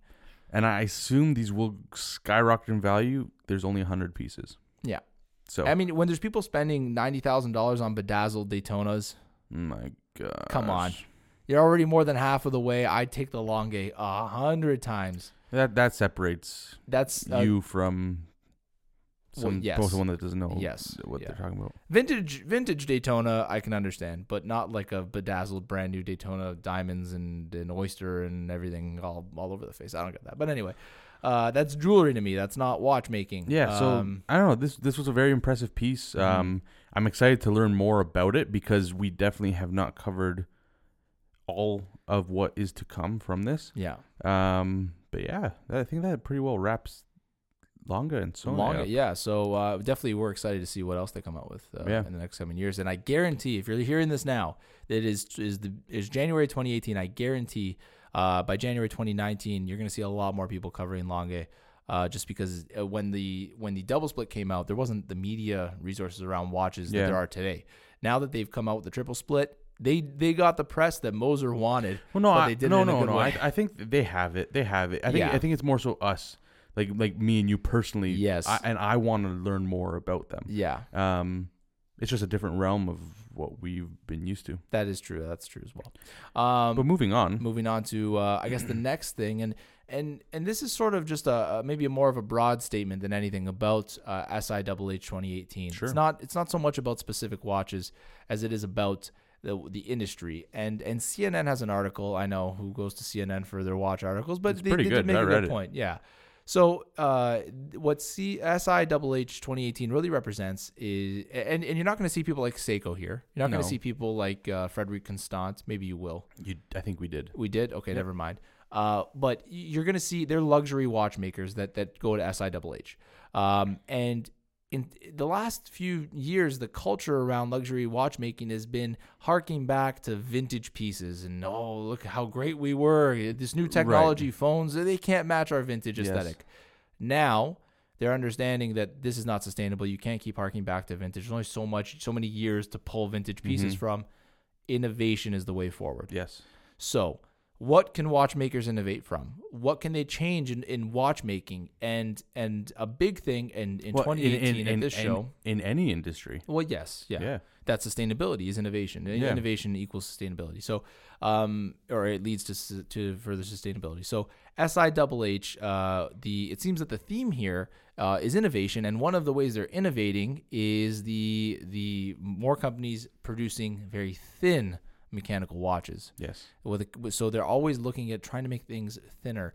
Uh, this started, I believe, with the Piaget Altiplano, uh, uh, maybe I'm a not year mistaken. ago. Yeah, and what I saw this a couple of months ago. Uh, Fed, uh, Federico did a uh, on YouTube. He did uh, a, a video review of just the. He didn't have the watch, but he he just spoke about it.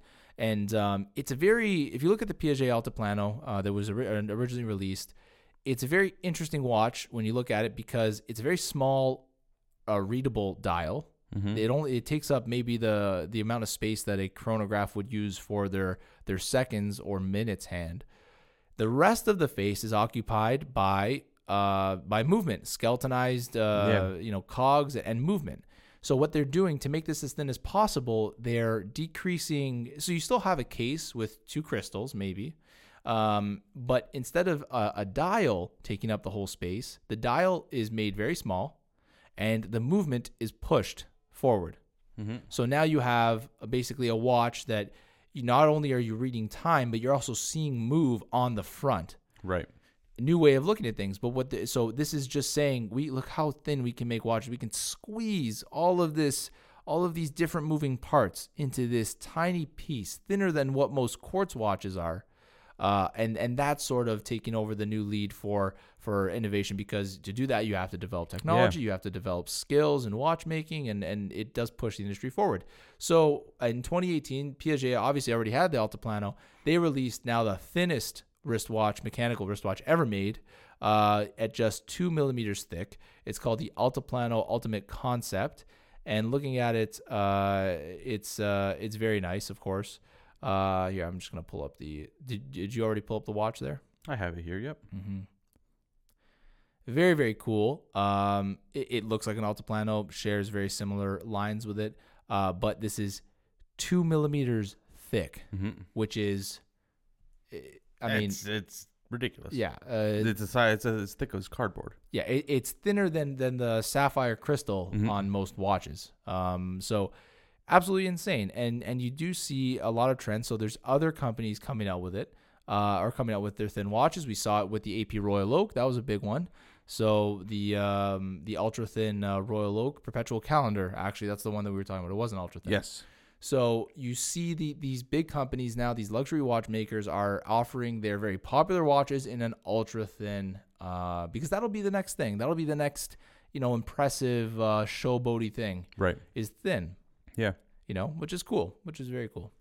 I think it's it's bound to push the industry forward. Yeah, So, of course. Uh, it's a, it's again, it's a feat of engineering that mhm. uh, they pride on. Oh yeah, for sure. So yeah, I mean, uh, we're we're definitely uh, interested to see what the thin culture. Yeah, it seems like that was a trend for this Yeah. year, and there were quite a few that did uh, create some very thin watches. Um, but yeah, Remarkable, Do you have anything else to say about? I think that's really it with regards to SI. Yeah, without diving into H. Too much. Yeah. Um, well, there was a couple from Panerai that were interesting. Mhm. Uh, their first ever moon phase, Yes, yes, heard about that. which that. is a first from Panerai. Um, also, I believe was it the moon phase that? Uh, no, it was the um, uh, Tourbillon GMT, where the case is actually 3D printed, it, it- titanium. Interesting. yeah, which is different, and it's actually ultra light because titanium to begin with is Mhm. very light. yeah. But because this is 3D printed, it's actually hollow on the inside, Oh. so it's even lighter, hmm. which is kind of interesting. That is really interesting. And I guess Um, it's strong enough because it's titanium, so you can hollow out titanium. it's called the uh, Lo Scienziato Luminor 1950 Tourbillon GMT Titanio. Hey, here's another example of uh, Panerai saying we're done with uh, with vintage and tradition for now. We're gonna we're gonna we're going to And if, if you invest see it, it's a in- skeleton dial. oh really Yep. Uh, Let me I gotta pull that up. What's it called? The Lo Scienziato Luminor 1950 Tourbillon GMT Titanio. Got that? Uh, yeah, maybe I'll check that out when I go home. It's a 47 millimeter. It's Yeah. just it, it's a new um yeah it's it, it's it's direct metal yeah. laser sintering. That's the technology. very very cool. Just Huh. something different from them. Uh, again, I Oh, I see it here. Yeah, that that is very cool. A little bit busy. it's a Luminor, so it's got Mhm. it's still got the the crown lock. Yeah. Um, which again, Paneristi probably saw this and said, "What are you doing?" yeah. But you know what? In order for them to stay relevant, they have to they have to open their they have to broaden their horizon. yeah, that is true. Um, and in saying that, they've released some women's watches. They're 38 millimeters. Oh, so maybe I can buy one. Yeah, they That obviously seems really small for Panerai. yeah it it's um I think it's from the Due line. Mm-hmm. Um, but you know what? They have to appeal to everyone Exactly. in order to to stay a company. to stay relevant. Yeah. So Yeah. the the in general the Luminors will wear larger Mm-hmm. anyways because the lugs, Mm-hmm. uh, the lug length, the Radiomir they have the wire lugs. Yeah. So virtually your overall diameter, like lug diameter, is pretty well the case diameter. oh yeah. There's there's yeah. no there's no actual lug length adding to the feel of making it larger. Yeah. Um, so I think who was it? Someone online that said this 45 millimeter, you're you're wearing a 45 millimeter watch. Mhm. The Rolex GMT is like a 40. GMT Master 2 is like a 41 or 42. But with the lugs. But with the lugs, you're actually it's it's wears more like a 47. exactly. Yeah. So that that that's what a lot of people they kind of see Panerai, see those large numbers, and they kind of Mhm. stay away from it. Um, but yeah, this Tourbillon, the 3D printed one, is 170 thousand dollars US. Wow. Jeez. so Can get a Lange for less. yeah, well, there's the Heritage, the 1850 Lange Mhm. Yeah. Heritage. Um, after the uh, was he the CEO? They said yeah he just Walter Lange. away. He yeah he that was passed the other away, and it was just like a homage to him. yeah that was the other big thing out of Lange. Uh, Which it was it was the jump. Um, the bu- the jump seconds. yeah, the jump seconds. I think that's Yeah. pretty cool. Yeah, it is very cool. I, I do I do appreciate a jump Yeah. seconds complication. Um, but that pretty well covers what we've done, what, what we've covered at um, SIHH. Yeah. Yeah. And again, it was a lot of information thrown, so we kind of just touched on everything. And uh, in the coming weeks, we'll kind of dive into more specific topics. Mhm. Um, but I think Anthony, I do have uh, given last night's yes, events, Yes, I do have some watch current events because uh, we, in we did own life. discuss that you were after a Seamaster a Seamaster 300. 300. Yes, Yeah, that we was that was that last, last week. week. And my And- my watch uh, taste they change all the time. So how how things have changed just Yeah. between. I mean, no, it's still as of yesterday afternoon. You were adamant on getting a 300. Yes. Uh, and then I tried a 300 on. We went to Laurel Jewelry in uh, Sherway. Uh, actually Great met- store. Great store. Great staff. Um, Fantastic, met, yeah. met a few gentlemen in there who were were really knowledgeable and really, uh, you know, passionate. if you if you have questions about watches, yes, you can resort to forums and you can go online. But if you find a proper uh, retailer, uh, Mm-hmm. usually the ones who have their own sections for the brands. Um, and you might have to go to your your city's downtown to find them. But Most likely, yeah. you know, dress nice. Try to go in there without a snobby attitude. Oh my! eh, Don't even say that. You don't Well, even sorry. say I that. mean, just, like, like try try to try to look like you like you're in there to be a serious customer. just don't go in there walking with your head down, saying Yeah. uh, like and just Yeah, Talk- I'm not. I'm not just saying have- that just to have a wear. con- yeah, don't have a like don't wear a conversation. suit, but but don't also don't go in there in track pants. You you want them to take you seriously. I go in there in track pants. Well, whatever. I you're love different. track pants. But what I'm saying is that the guy, the people that work here, think about it. They only see so many customers a day. yeah, And they want to speak to you guys. They they want to educate you, and it's not Of just about selling you something. They're clearly passionate. When you're working around uh, fifty thousand dollar watches, you need to have a passion for watches to understand why anyone would spend fifty to thousand sell dollars. someone on a watch exactly. Like that, yeah. So these guys are wealths of knowledge. They understand the industry, and and and these guys and girls. So when it, when you need answers, or if the best thing is go to try the watch on before you go online Yeah. and spend your money. like I told you last night, I've Yeah. been disappointed so many times. Yeah. I, I I really like the the Tudor Black Bay Heritage.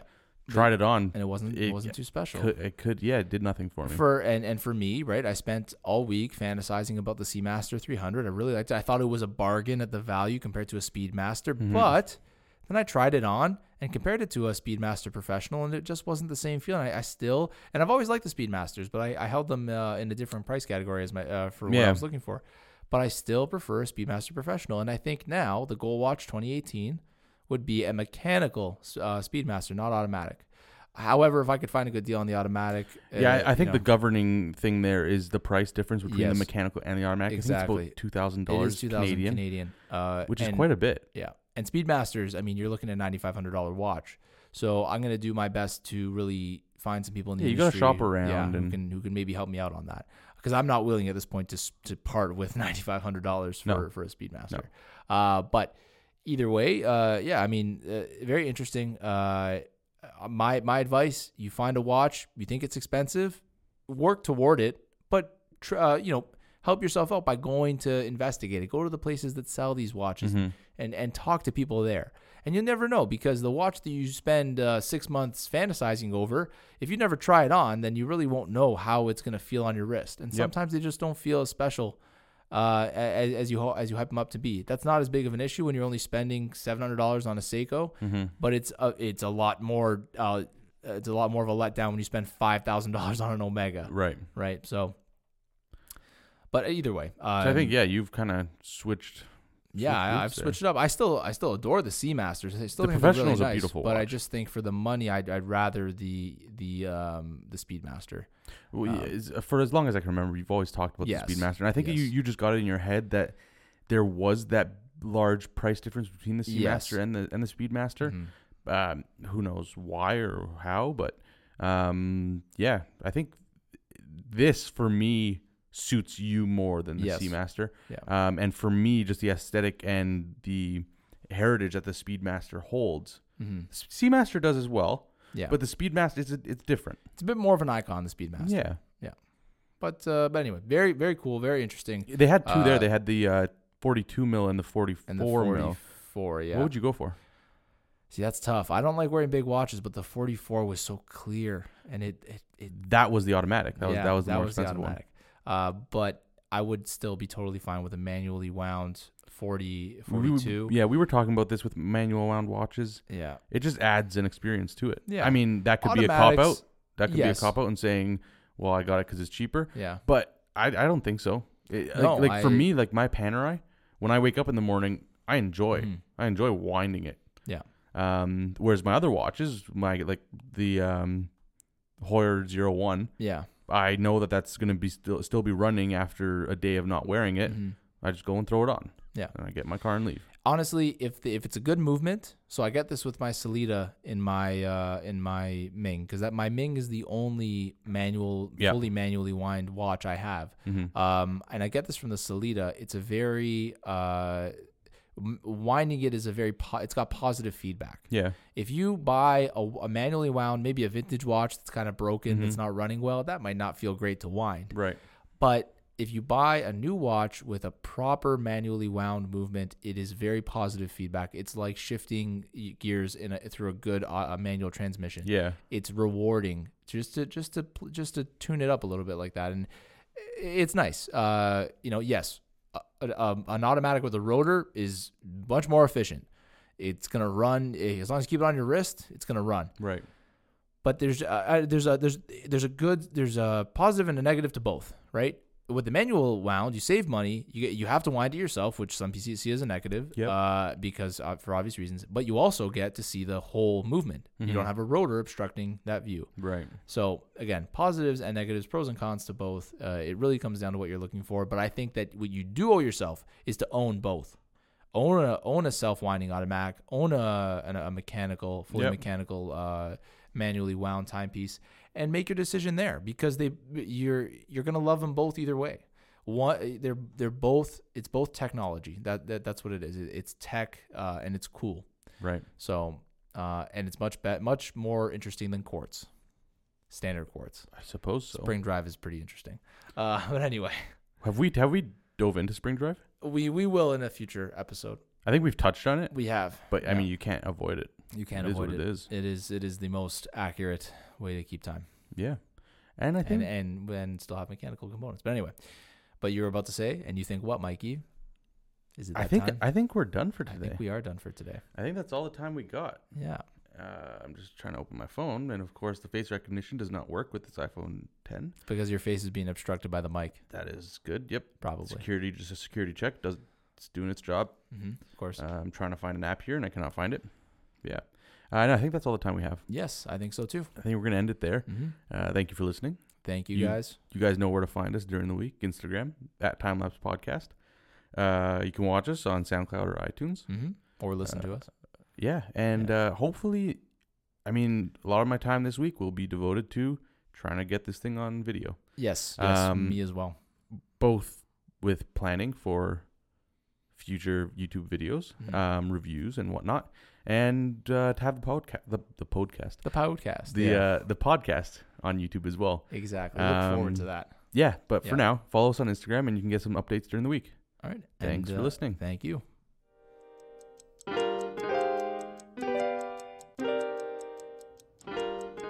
Mm-hmm.